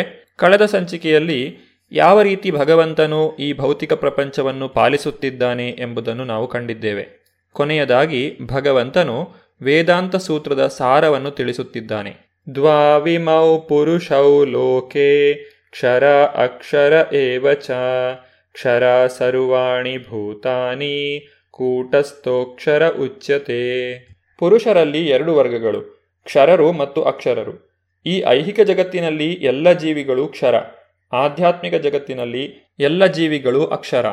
ಭಗವಾನ್ ಶ್ರೀಕೃಷ್ಣನು ವೇದಾಂತ ಸೂತ್ರದ ತಿರುಳನ್ನು ಇಲ್ಲಿ ಸಂಕ್ಷೇಪವಾಗಿ ಕೊಡುತ್ತಿದ್ದಾನೆ. ಅಸಂಖ್ಯಾತರಾದ ಜೀವಿಗಳನ್ನು ಕ್ಷರರು ಮತ್ತು ಅಕ್ಷರರು ಎಂದು ಎರಡು ವರ್ಗಗಳಾಗಿ ವಿಂಗಡಿಸಬಹುದು. ಜೀವಿಗಳು ಐಹಿಕ ಪ್ರಪಂಚದೊಡನೆ ಸಂಪರ್ಕವನ್ನು ಪಡೆದಾಗ ಅವರನ್ನು ಜೀವಭೂತ ಎಂದು ಕರೆಯುತ್ತಾರೆ. ಈ ಲೋಕದಲ್ಲಿ ಮನಸ್ಸು ಮತ್ತು ಪಂಚೇಂದ್ರಿಯಗಳೊಡನೆ ಸಣಸಾಡುತ್ತಿರುವಂತಹ ಜೀವಿಗಳಿಗೆ ಐಹಿಕ ಶರೀರಗಳಿವೆ. ಈ ಶರೀರಗಳು ಬದಲಾಗುತ್ತಿರುತ್ತವೆ. ಜೀವಿಯು ಬದ್ಧನಾಗಿರುವವರೆಗೆ ಜಡವಸ್ತುವಿನೊಡನೆ ಸಂಬಂಧದಿಂದ ಅವನ ದೇಹವು ಬದಲಾವಣೆ ಹೊಂದುತ್ತದೆ. ಜಡವಸ್ತುವು ಬದಲಾಗುತ್ತಿರುತ್ತದೆ, ಆದ್ದರಿಂದ ಜೀವಿಯು ಬದಲಾಗುತ್ತಿರುವಂತೆ ಕಾಣುತ್ತದೆ. ಆದರೆ ಆಧ್ಯಾತ್ಮಿಕ ಜಗತ್ತಿನಲ್ಲಿ ದೇಹವು ಜಡವಸ್ತುವಿನಿಂದ ಆಗಿರುವುದಿಲ್ಲ, ಆದ್ದರಿಂದ ಅವುಗಳಿಗೆ ಬದಲಾವಣೆ ಇಲ್ಲ. ಐಹಿಕ ಜಗತ್ತಿನಲ್ಲಿ ಜೀವಿಯು ಆರು ರೀತಿಯ ಬದಲಾವಣೆಗಳನ್ನು ಹೊಂದುತ್ತಾನೆ: ಹುಟ್ಟು, ಬೆಳವಣಿಗೆ, ಕಾಲಾವಧಿ, ಸಂತಾನೋತ್ಪತ್ತಿ, ಕ್ಷಯಿಸುವುದು ಮತ್ತು ಕಣ್ಮರೆಯಾಗುವುದು. ಇವು ಐಹಿಕ ಶರೀರದ ಬದಲಾವಣೆಗಳು. ಆದರೆ ಆಧ್ಯಾತ್ಮಿಕ ಜಗತ್ತಿನಲ್ಲಿ ದೇಹಕ್ಕೆ ಬದಲಾವಣೆ ಇಲ್ಲ, ಅದಕ್ಕೆ ಮುಪ್ಪಿಲ್ಲ, ಹುಟ್ಟಿಲ್ಲ, ಸಾವಿಲ್ಲ. ಮೊಟ್ಟ ಮೊದಲು ಸೃಷ್ಟಿಯಾದ ಬ್ರಹ್ಮನಿಂದ ಪ್ರಾರಂಭಿಸಿ ಸಣ್ಣ ಇರುವೆಯವರೆಗೆ ಜಡವಸ್ತುವಿನೊಡನೆ ಸಂಪರ್ಕ ಪಡೆದ ಯಾವುದೇ ಜೀವಿಯು ತನ್ನ ದೇಹವನ್ನು ಬದಲಾಯಿಸುತ್ತಿರುತ್ತದೆ. ಅವರೆಲ್ಲರೂ ಕ್ಷರರು. ಆದರೆ ಆಧ್ಯಾತ್ಮಿಕ ಜಗತ್ತಿನಲ್ಲಿ ಎಲ್ಲರೂ ಅಕ್ಷರರು. ಕ್ಷರ ಮತ್ತು ಅಕ್ಷರ ಎಂಬ ಎರಡು ವಿಧವಾದ ಜೀವಿಗಳಿಗಿಂತಲೂ ಉತ್ತಮನಾದಂತಹ ಇನ್ನೊಬ್ಬನಿದ್ದಾನೆ. ಆತನೇ ದೇವೋತ್ತಮ ಪರಮಪುರುಷನಾದ ಶ್ರೀಕೃಷ್ಣ. ಉತ್ತಮ ಪುರುಷಸ್ತ್ವನ್ಯ ಪರಮಾತ್ಮೇತ್ಯುದಾಹೃತಃ ಯೋ ಲೋಕತ್ರಯಮಾವಿಶ್ಯ ಬಿಭರ್ತವ್ಯಯ ಈಶ್ವರಃ. ಅನುವಾದ: ಇವರಿಬ್ಬರಲ್ಲದೆ ಅತ್ಯುತ್ತಮನಾದ ಜೀವಂತ ವ್ಯಕ್ತಿಯಾದ ಪರಮಾತ್ಮನು ಸ್ವತಃ ಅವಿನಾಶಿ. ಅವನು ಮೂರು ಜಗತ್ತುಗಳನ್ನು ಪ್ರವೇಶಿಸಿದ್ದಾನೆ ಮತ್ತು ಅವುಗಳನ್ನು ಪಾಲಿಸುತ್ತಿದ್ದಾನೆ. ಅಸಂಖ್ಯಾತ ಜೀವಿಗಳಲ್ಲಿ ಕೆಲವರು ಬದ್ಧರು, ಕೆಲವರು ಮುಕ್ತರು. ಆದರೆ ಇವರ ಮೇಲೆ ಪರಮಾತ್ಮನಾದ ದೇವೋತ್ತಮ ಪರಮಪುರುಷನಿದ್ದಾನೆ. ನಿತ್ಯೋ ನಿತ್ಯಾನಾಂ ಚೇತನಶ್ಚೇತನಾನಾಂ. ಬದ್ಧರಾದ ಮತ್ತು ಮುಕ್ತರಾದ ಎಲ್ಲ ಜೀವಿಗಳಲ್ಲಿ ಒಬ್ಬ ದೇವೋತ್ತಮ ಪರಮಪುರುಷನಿದ್ದಾನೆ. ಅವನು ಎಲ್ಲರನ್ನೂ ಪಾಲಿಸುತ್ತಾನೆ, ಜೀವಿಗಳಿಗೆ ಕರ್ಮ ಮಾಡಲು ಅವಕಾಶವನ್ನೂ ಕೊಡುತ್ತಾನೆ. ದೇವೋತ್ತಮ ಪರಮಪುರುಷನಾದ ಶ್ರೀಕೃಷ್ಣನು ಪ್ರತಿಯೊಬ್ಬರ ಹೃದಯದಲ್ಲಿಯೂ ಪರಮಾತ್ಮನಾಗಿ ಇದ್ದಾನೆ. ಅವನನ್ನು ಅರ್ಥ ಮಾಡಿಕೊಳ್ಳುವಂತಹ ವಿವೇಕಿಯು ಪರಿಪೂರ್ಣ ಶಾಂತಿಯನ್ನು ಪಡೆಯಲು ಅರ್ಹನಾಗುತ್ತಾನೆ. ಯಸ್ಮಾತ್ ಕ್ಷರಂ ಅತೀತೋಹಂ ಅಕ್ಷರಾದಪಿ ಚೋತ್ತಮ ಅತೋಸ್ಮಿ ಲೋಕೆ ವೇದೇ ಚ ಪ್ರತಿಥಾ ಪುರುಷೋತ್ತಮ. ಅನುವಾದ: ನಾನು ಕ್ಷರ ಮತ್ತು ಅಕ್ಷರಗಳಿಗೆ ಅತೀತನು ಮತ್ತು ಅತ್ಯುತ್ತಮನು. ಆದ್ದರಿಂದ ಪ್ರಪಂಚವು, ವೇದಗಳು ಪುರುಷೋತ್ತಮನೆಂದು ನನ್ನನ್ನು ಪ್ರಾರ್ಥನೆ ಮಾಡುತ್ತವೆ. ದೇವೋತ್ತಮ ಪರಮಪುರುಷನಾದ ಶ್ರೀಕೃಷ್ಣನನ್ನು ಬದ್ಧ ಆತ್ಮನಾಗಲಿ ಮುಕ್ತ ಆತ್ಮನಾಗಲಿ ಮೀರಲು ಸಾಧ್ಯವಿಲ್ಲ. ಆದ್ದರಿಂದ ಅವನು ಪುರುಷೋತ್ತಮನು. ಜೀವಿಗಳು ಮತ್ತು ದೇವೋತ್ತಮ ಪರಮಪುರುಷನು ವ್ಯಕ್ತಿಗಳು ಎಂಬುದು ಇಲ್ಲಿ ಬಹಳ ಸ್ಪಷ್ಟವಾಗಿದೆ. ಆದರೆ ವ್ಯತ್ಯಾಸವೆಂದರೆ ಬದ್ಧ ಸ್ಥಿತಿಯಲ್ಲಾಗಲಿ ಮುಕ್ತ ಸ್ಥಿತಿಯಲ್ಲಾಗಲಿ ಪ್ರಮಾಣದಲ್ಲಾಗಲಿ ಜೀವಿಗಳು ದೇವೋತ್ತಮ ಪರಮಪುರುಷನ ಊಹಾತೀತವಾದ ಶಕ್ತಿಗಳನ್ನು ಮೀರಿಸಲು ಸಾಧ್ಯವಿಲ್ಲ. ಭಗವಾನ್ ಶ್ರೀಕೃಷ್ಣನು ಇಲ್ಲಿ ವೇದಾಂತ ಸೂತ್ರದ ಸಾರವನ್ನು ನಮಗೆ ನೀಡಿದ್ದಾನೆ. ಇದರ ಮೂಲಕ ಭಗವಂತ ಎಂದರೆ ಏನು ಎಂದು ನಾವು ಅರ್ಥ ಮಾಡಿಕೊಳ್ಳಲು ಸಾಧ್ಯ. ಯಾರು ಭಗವಂತನನ್ನು ಅರ್ಥ ಮಾಡಿಕೊಳ್ಳುತ್ತಾರೋ ಅವರಿಗೆ ಮತ್ತೆ ತಿಳಿದುಕೊಳ್ಳಬೇಕಾಗುವುದು ಏನೂ ಉಳಿದಿರುವುದಿಲ್ಲ. ಯೋ ಮಾಮೇವಮಸಮ್ಮೂಢೋ ಜಾನಾತಿ ಪುರುಷೋತ್ತಮಂ ಸ ಸರ್ವವಿದ್ ಭಜತಿ ಮಾಂ ಸರ್ವಭಾವೇನ ಭಾರತ. ಭರತ ವಂಶದವನಾದ ಅರ್ಜುನನೇ, ಯಾರು ನನ್ನನ್ನು ಸಂದೇಹವಿಲ್ಲದೆ ದೇವೋತ್ತಮ ಪರಮಪುರುಷನೆಂದು ತಿಳಿಯುತ್ತಾನೋ ಅವನು ಎಲ್ಲವನ್ನೂ ತಿಳಿದವನು. ಆದ್ದರಿಂದ ಆತನು ಸಂಪೂರ್ಣ ಭಕ್ತಿ ಸೇವೆಯಲ್ಲಿ ನಿರತನಾಗಿರುತ್ತಾನೆ. ಯಾವ ವ್ಯಕ್ತಿಯು ದೇವೋತ್ತಮ ಪರಮಪುರುಷನಾದ ಶ್ರೀಕೃಷ್ಣನನ್ನು ತಿಳಿದಿದ್ದಾನೋ ಆತನು ಎಲ್ಲವನ್ನೂ ತಿಳಿದಿದ್ದಾನೆ ಎಂಬುದನ್ನು ಈ ಶ್ಲೋಕವು ಸ್ಪಷ್ಟವಾಗಿ ತಿಳಿಸುತ್ತಿದೆ. ಭಗವಂತನನ್ನು ಒಂದು ಸಲ ತಿಳಿದಂತಹ ವ್ಯಕ್ತಿಯು ಮತ್ತೆ ತನ್ನ ಸಮಯವನ್ನು ಯಾವತ್ತೂ ಹಾಳು ಮಾಡದೆ ಭಗವಂತನ ಭಕ್ತಿ ಸೇವೆಯಲ್ಲಿ ತಕ್ಷಣವೇ ತೊಡಗಿಕೊಳ್ಳುತ್ತಾನೆ. ಭಗವಂತನ ಕುರಿತಾಗಿ ತಿಳಿದುಕೊಳ್ಳಲು ಅತಿ ಉತ್ತಮವಾದಂತಹ ದಾರಿ ಎಂದರೆ ಭಗವಾನ್ ಶ್ರೀಕೃಷ್ಣನಿಂದ ಅಥವಾ ಆತನ ಪ್ರತಿನಿಧಿಗಳಿಂದ ವಾಸ್ತವವಾಗಿ ಈ ಜ್ಞಾನವನ್ನು ಪಡೆಯುವುದು. ಭಗವದ್ಗೀತೆಯಲ್ಲಿ ಇದೆಲ್ಲವನ್ನೂ ಕೂಡ ಬಹಳ ಸೊಗಸಾಗಿ ಸ್ಪಷ್ಟಪಡಿಸಲಾಗಿದೆ. ವ್ಯಕ್ತಿಗೆ ಸರಿಯಾದಂತಹ ಆಚಾರ್ಯರಿಂದ ಕೇಳಿ ತಿಳಿದುಕೊಳ್ಳುವ ಸಾಮರ್ಥ್ಯ ಇರಬೇಕು. ಈ ರೀತಿಯಾಗಿ ಮಾಡುವುದರಿಂದ ಮಾತ್ರ ವ್ಯಕ್ತಿಯು ವೇದಗಳ ಸಾರವನ್ನು ಅರ್ಥ ಮಾಡಿಕೊಳ್ಳಲು ಸಾಧ್ಯ. ಯಾವ ವ್ಯಕ್ತಿಯು ಸಂಪೂರ್ಣವಾಗಿ ದೇವೋತ್ತಮ ಪರಮಪುರುಷನ ಭಕ್ತಿ ಸೇವೆಯಲ್ಲಿ ತೊಡಗಿದ್ದಾನೋ ಆತನು ವೇದದ ಜ್ಞಾನವನ್ನು ಸಂಪೂರ್ಣವಾಗಿ ಹೊಂದಿದ್ದಾನೆ ಎಂದು ನಾವು ಅರ್ಥ ಮಾಡಿಕೊಳ್ಳಬೇಕು. ವ್ಯಕ್ತಿಯು ದೇವೋತ್ತಮ ಪರಮಪುರುಷನ ಭಕ್ತಿ ಸೇವೆಯಲ್ಲಿ ನಿರತನಾಗಿದ್ದರೆ ಪರಮ ಪರಿಪೂರ್ಣ ಸತ್ಯವನ್ನು ಅರಿಯಲು ಬೇರೆ ಯಾವುದೇ ಆಧ್ಯಾತ್ಮಿಕ ಪ್ರಕ್ರಿಯೆಯ ಅಗತ್ಯವಿಲ್ಲ. ಒಬ್ಬ ವ್ಯಕ್ತಿಯು ತನ್ನ ಲಕ್ಷಾಂತರ ಜನ್ಮಗಳಲ್ಲಿ ಊಹಾತ್ಮಕ ಚಿಂತನೆಯನ್ನು ಮಾಡಿಯೂ ಶ್ರೀಕೃಷ್ಣನೇ ದೇವೋತ್ತಮ ಪರಮಪುರುಷ ಮತ್ತು ತಾನು ಅವನಿಗೆ ಶರಣಾಗಬೇಕು ಎನ್ನುವ ಮಟ್ಟಕ್ಕೆ ಬಾರದೇ ಹೋದರೆ ಅಷ್ಟೊಂದು ವರ್ಷಗಳಲ್ಲಿ ಮತ್ತು ಜನ್ಮಗಳಲ್ಲಿ ಆತನು ಮಾಡಿದ ಊಹಾತ್ಮಕ ಚಿಂತನೆ ಕೇವಲ ವ್ಯರ್ಥ ಕಾಲಹರಣ ಅಷ್ಟೇ. ಇತಿ ಗುಹ್ಯತಮಂ ಶಾಸ್ತ್ರಂ ಇದಮುಕ್ತಂ ಮಯಾ ನಘ ಏತದ್ ಬುದ್ಧ್ವಾ ಬುದ್ಧಿಮಾನ್ ಸ್ಯಾತ್ ಕೃತಕೃತ್ಯಶ್ಚ ಭಾರತ. ಅನುವಾದ: ಪಾಪರಹಿತನಾದ ಅರ್ಜುನನೇ, ಇದು ವೇದಗಳ ಅತ್ಯಂತ ರಹಸ್ಯವಾದ ಭಾಗ. ಇದನ್ನು ಅರ್ಥ ಮಾಡಿಕೊಂಡವನು ಬುದ್ಧಿವಂತನಾಗುತ್ತಾನೆ. ಅವನ ಎಲ್ಲ ಪ್ರಯತ್ನಗಳು ಪರಿಪೂರ್ಣವಾಗುತ್ತವೆ. ಸಕಲ ವೇದಗಳ ಸಾರವನ್ನು ಭಗವಂತನು ಇಲ್ಲಿ ನಮಗೆ ತಿಳಿಸಿಕೊಟ್ಟಿದ್ದಾನೆ. ದೇವೋತ್ತಮ ಪರಮಪುರುಷನಾದ ಶ್ರೀಕೃಷ್ಣನು ಇದನ್ನು ಯಾವ ರೀತಿಯಾಗಿ ವಿವರಿಸಿದ್ದಾನೋ ಅದೇ ರೀತಿಯಲ್ಲಿ ನಾವು ಇದನ್ನು ಅರ್ಥ ಮಾಡಿಕೊಳ್ಳಬೇಕು. ಆಗ ಮನುಷ್ಯನು ದಿವ್ಯ ಜ್ಞಾನದಲ್ಲಿ ಪರಿಣತನೂ ಪರಿಪೂರ್ಣನೂ ಆಗುತ್ತಾನೆ. ದೇವೋತ್ತಮ ಪರಮಪುರುಷನು ನೀಡಿರುವಂತಹ ಈ ತತ್ವಜ್ಞಾನವನ್ನು ತಿಳಿದುಕೊಳ್ಳಲು ಪ್ರತಿಯೊಬ್ಬರೂ ಪ್ರಯತ್ನಿಸಬೇಕು. ಈ ರೀತಿಯಾಗಿ ದಿವ್ಯ ಸೇವೆಯಲ್ಲಿ ತೊಡಗಬೇಕು. ಆಗ ಪ್ರತಿಯೊಬ್ಬರೂ ಐಹಿಕ ಪ್ರಕೃತಿಯ ಗುಣಗಳ ಎಲ್ಲ ಕಲ್ಮಶದ ಸೋಂಕಿನಿಂದ ಬಿಡುಗಡೆಯನ್ನು ಹೊಂದಲು ಸಾಧ್ಯ. ಭಕ್ತಿ ಸೇವೆ ಇರುವ ಕಡೆ ಐಹಿಕ ಕಲ್ಮಶದ ಸೋಂಕು ಇರಲಾರದು. ಭಗವಂತನಿಗೆ ನಾವು ಮಾಡುವಂತಹ ಭಕ್ತಿ ಸೇವೆ ಮತ್ತು ಭಗವಂತ ಎರಡೂ ಒಂದೇ ಆಗಿದೆ, ಏಕೆಂದರೆ ಎರಡೂ ಕೂಡ ಅಲೌಕಿಕವಾದವು. ಭಕ್ತಿ ಸೇವೆಯು ಪರಮಪ್ರಭುವಿನ ಅಂತರಂಗ ಶಕ್ತಿಯಲ್ಲಿ ನಡೆಯುತ್ತದೆ. ಕೃಷ್ಣ ಸೂರ್ಯ ಸಮ ಮಾಯಾಹಯ ಅಂಧಕಾರ ಜಹಾ ಕೃಷ್ಣ ತಾಹ ನಾಹಿ ಮಾಯಾರ ಅಧಿಕಾರ. ಅಂದರೆ ಶ್ರೀಕೃಷ್ಣನು ಸೂರ್ಯನಿಗೆ ಸಮ. ಅಜ್ಞಾನವು ಕತ್ತಲು. ಎಲ್ಲಿ ಸೂರ್ಯನಿರುತ್ತಾನೋ ಅಲ್ಲಿ ಕತ್ತಲು ಇರಲು ಸಾಧ್ಯವಿಲ್ಲ. ಅದೇ ರೀತಿ ಎಲ್ಲಿ ಭಗವಾನ್ ಶ್ರೀಕೃಷ್ಣನಿದ್ದಾನೋ, ಎಲ್ಲಿ ಭಗವಾನ್ ಶ್ರೀಕೃಷ್ಣನ ಭಕ್ತಿ ಸೇವೆಯೂ ನಡೆಯುತ್ತದೋ ಅಲ್ಲಿ ಯಾವುದೇ ರೀತಿಯಾದಂತಹ ಅಜ್ಞಾನವಾಗಲಿ ಮಾಯೆಯಾಗಲಿ ಇರಲು ಸಾಧ್ಯವಿಲ್ಲ. ಜೀವನದಲ್ಲಿ ಪರಿಪೂರ್ಣತೆಯನ್ನು ಸಾಧಿಸಲು, ಪರಿಶುದ್ಧರಾಗಲು ಪ್ರತಿಯೊಬ್ಬರೂ ಈ ಕೃಷ್ಣ ಪ್ರಜ್ಞೆಯನ್ನು ಅನುಸರಿಸಬೇಕು. ಭಗವಂತನ ಭಕ್ತಿ ಸೇವೆಯಲ್ಲಿ ತೊಡಗಬೇಕು. ಇಲ್ಲಿ ಅರ್ಜುನನನ್ನು ಅನಘ ಎಂದು ಕರೆಯಲಾಗಿದೆ. ಅನಘ ಎಂದರೆ ಪಾಪರಹಿತನಾದ ವ್ಯಕ್ತಿ. ಭಕ್ತಿ ಸೇವೆಯಲ್ಲಿ ತೊಡಗುವ ಮೂಲಕ ವ್ಯಕ್ತಿಯು ತನ್ನೆಲ್ಲ ಪಾಪಗಳನ್ನು ಕಳೆದುಕೊಳ್ಳುತ್ತಾನೆ. ಮನುಷ್ಯನು ಎಲ್ಲ ಪಾಪಮಯ ಪ್ರತಿಕ್ರಿಯೆಗಳಿಂದ ಮುಕ್ತನಾಗದೇ ಇದ್ದರೆ ಶ್ರೀಕೃಷ್ಣನನ್ನು ಅರ್ಥ ಮಾಡಿಕೊಳ್ಳುವುದು ಕಷ್ಟ. ಭಕ್ತಿ ಸೇವೆಯನ್ನು ಪ್ರಾರಂಭಿಸುವ ಮಾತ್ರದಿಂದಲೇ ವ್ಯಕ್ತಿಯು ತನ್ನ ಪಾಪಕರ್ಮಗಳನ್ನು ಕಳೆದುಕೊಳ್ಳುತ್ತಾನೆ. ಈ ರೀತಿಯಾಗಿ ಕೃಷ್ಣ ವಿಜ್ಞಾನವನ್ನು ಅರ್ಥ ಮಾಡಿಕೊಳ್ಳಲು ಆತನು ಅರ್ಹನಾಗುತ್ತಾನೆ.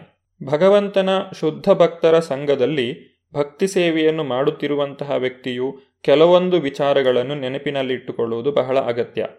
ಆತನು ತನ್ನ ಹೃದಯದ ದೌರ್ಬಲ್ಯವನ್ನು ಗೆಲ್ಲಬೇಕು. ಅಂದರೆ ಐಹಿಕ ಪ್ರಕೃತಿಯ ಮೇಲೆ ಯಜಮಾನಿಕೆ ನಡೆಸುವಂತಹ ಬಯಕೆಯಿಂದ ಆತನು ದೂರ ಇರಬೇಕು. ಐಹಿಕ ಪ್ರಕೃತಿಯ ಮೇಲೆ ಯಜಮಾನಿಕೆ ನಡೆಸುವ ಪ್ರವೃತ್ತಿಯನ್ನು ಬೆಳೆಸಿಕೊಂಡಂತೆ ಮನುಷ್ಯನು ಜಡವಸ್ತುವಿನಲ್ಲಿ ಮತ್ತು ಅದರ ಗಳಿಕೆಯಲ್ಲಿ ಆಸಕ್ತಿಯನ್ನು ಹೊಂದುತ್ತಾನೆ. ಐಹಿಕ ಅಸ್ತಿತ್ವದ ಸಮಸ್ಯೆಗಳಿಗೆ ಹೃದಯದ ಈ ದೌರ್ಬಲ್ಯಗಳೇ ಕಾರಣ. ಈ ಹದಿನೈದನೇ ಅಧ್ಯಾಯದಲ್ಲಿ ಹೃದಯದ ದೌರ್ಬಲ್ಯಗಳಿಂದ ಬಿಡುಗಡೆಯನ್ನು ಪಡೆಯುವಂತಹ ವಿಧಾನ ಮತ್ತು ಪುರುಷೋತ್ತಮ ಯೋಗ, ಈ ಎರಡೂ ವಿಚಾರಗಳ ಕುರಿತಾಗಿ ನಮಗೆ ತಿಳಿಸಲಾಗಿದೆ. ದೇವೋತ್ತಮ ಪರಮಪುರುಷನಾದಂತಹ ಶ್ರೀಕೃಷ್ಣನು ಬದ್ಧಾತ್ಮರು ಮತ್ತು ಮುಕ್ತಾತ್ಮರು ಇಬ್ಬರಿಗಿಂತಲೂ ಭಿನ್ನನಾಗಿದ್ದಾನೆ. ಆತನು ಎಲ್ಲ ಜೀವಿಗಳ ಪಾಲಕನಾಗಿದ್ದಾನೆ ಮತ್ತು ಅವರೆಲ್ಲರಿಗಿಂತಲೂ ಉನ್ನತ ಸ್ಥಾನದಲ್ಲಿದ್ದಾನೆ. ಈ ರೀತಿಯಾಗಿ ನಾವು ಪುರುಷೋತ್ತಮ ಯೋಗವನ್ನು ಅರ್ಥ ಮಾಡಿಕೊಂಡಿದ್ದೇವೆ. ಈ ಪುರುಷೋತ್ತಮ ಯೋಗದಲ್ಲಿ ಭೌತಿಕ ಪ್ರಪಂಚವನ್ನು ಅಶ್ವತ್ಥ ವೃಕ್ಷಕ್ಕೆ ಹೋಲಿಸಲಾಗಿದೆ. ಭಗವಾನ್ ಶ್ರೀಕೃಷ್ಣನು ಅಶ್ವತ್ಥ ವೃಕ್ಷದ ವಿವರಣೆಯನ್ನು ಕೊಟ್ಟಿದ್ದಾನೆ, ಆದರೆ ಅದರ ಫಲಗಳ ವಿವರಣೆಯನ್ನು ಇನ್ನೂ ಕೊಟ್ಟಿಲ್ಲ. ಈ ಅಶ್ವತ್ಥ ವೃಕ್ಷದಲ್ಲಿ ಎರಡು ರೀತಿಯಾದಂತಹ ಫಲಗಳು ದೊರೆಯುತ್ತವೆ. ಮೊದಲನೆಯದು ಉತ್ತಮ ಫಲ. ಯಾವುದರಿಂದ ನಮಗೆ ಬಿಡುಗಡೆಯನ್ನು ಪಡೆಯಲು ಸಾಧ್ಯವೋ ಅದನ್ನು ನಾವು ಉತ್ತಮ ಫಲ ಎಂದು ಕರೆಯುತ್ತೇವೆ. ಎರಡನೆಯದು ಕೆಟ್ಟ ಫಲ. ಯಾವುದು ನಮ್ಮ ಬಂಧನಕ್ಕೆ ಕಾರಣವಾಗುತ್ತದೋ ಅದೇ ಕೆಟ್ಟ ಫಲ. ಇದನ್ನೇ ದೈವಿ ಪ್ರಕೃತಿ ಮತ್ತು ಆಸುರಿ ಪ್ರಕೃತಿ ಎಂದು ವಿಭಾಗಿಸಲಾಗಿದೆ. ಈ ಎಲ್ಲ ವಿಚಾರಗಳ ಕುರಿತಾಗಿ ನಾವು ಹದಿನಾರನೇ ಅಧ್ಯಾಯದಲ್ಲಿ ತಿಳಿಯಲಿದ್ದೇವೆ. ಇದನ್ನು ನಾವು ಮುಂದಿನ ಸಂಚಿಕೆಯಲ್ಲಿ ನೋಡೋಣ. ಧನ್ಯವಾದಗಳು. ಹರೇ ಕೃಷ್ಣ. ಇದುವರೆಗೆ ಇಸ್ಕಾನ್ ಶ್ರೀ ಶ್ರೀ ರಾಧಾ ಗೋವಿಂದ ಮಂದಿರ ಮಂಗಳೂರು ಇಲ್ಲಿನ ಸುಬುದ್ಧಿ ದಾಮೋದರ್ ದಾಸ್ ಅವರಿಂದ ಗೀತಾಮೃತ ಬಿಂದು ಆಲಿಸಿದ್ರಿ.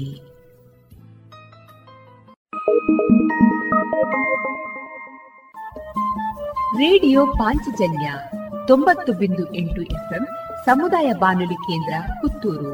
ಇದು ಜೀವ ಜೀವದ ಸ್ವರ ಸಂಚಾರ.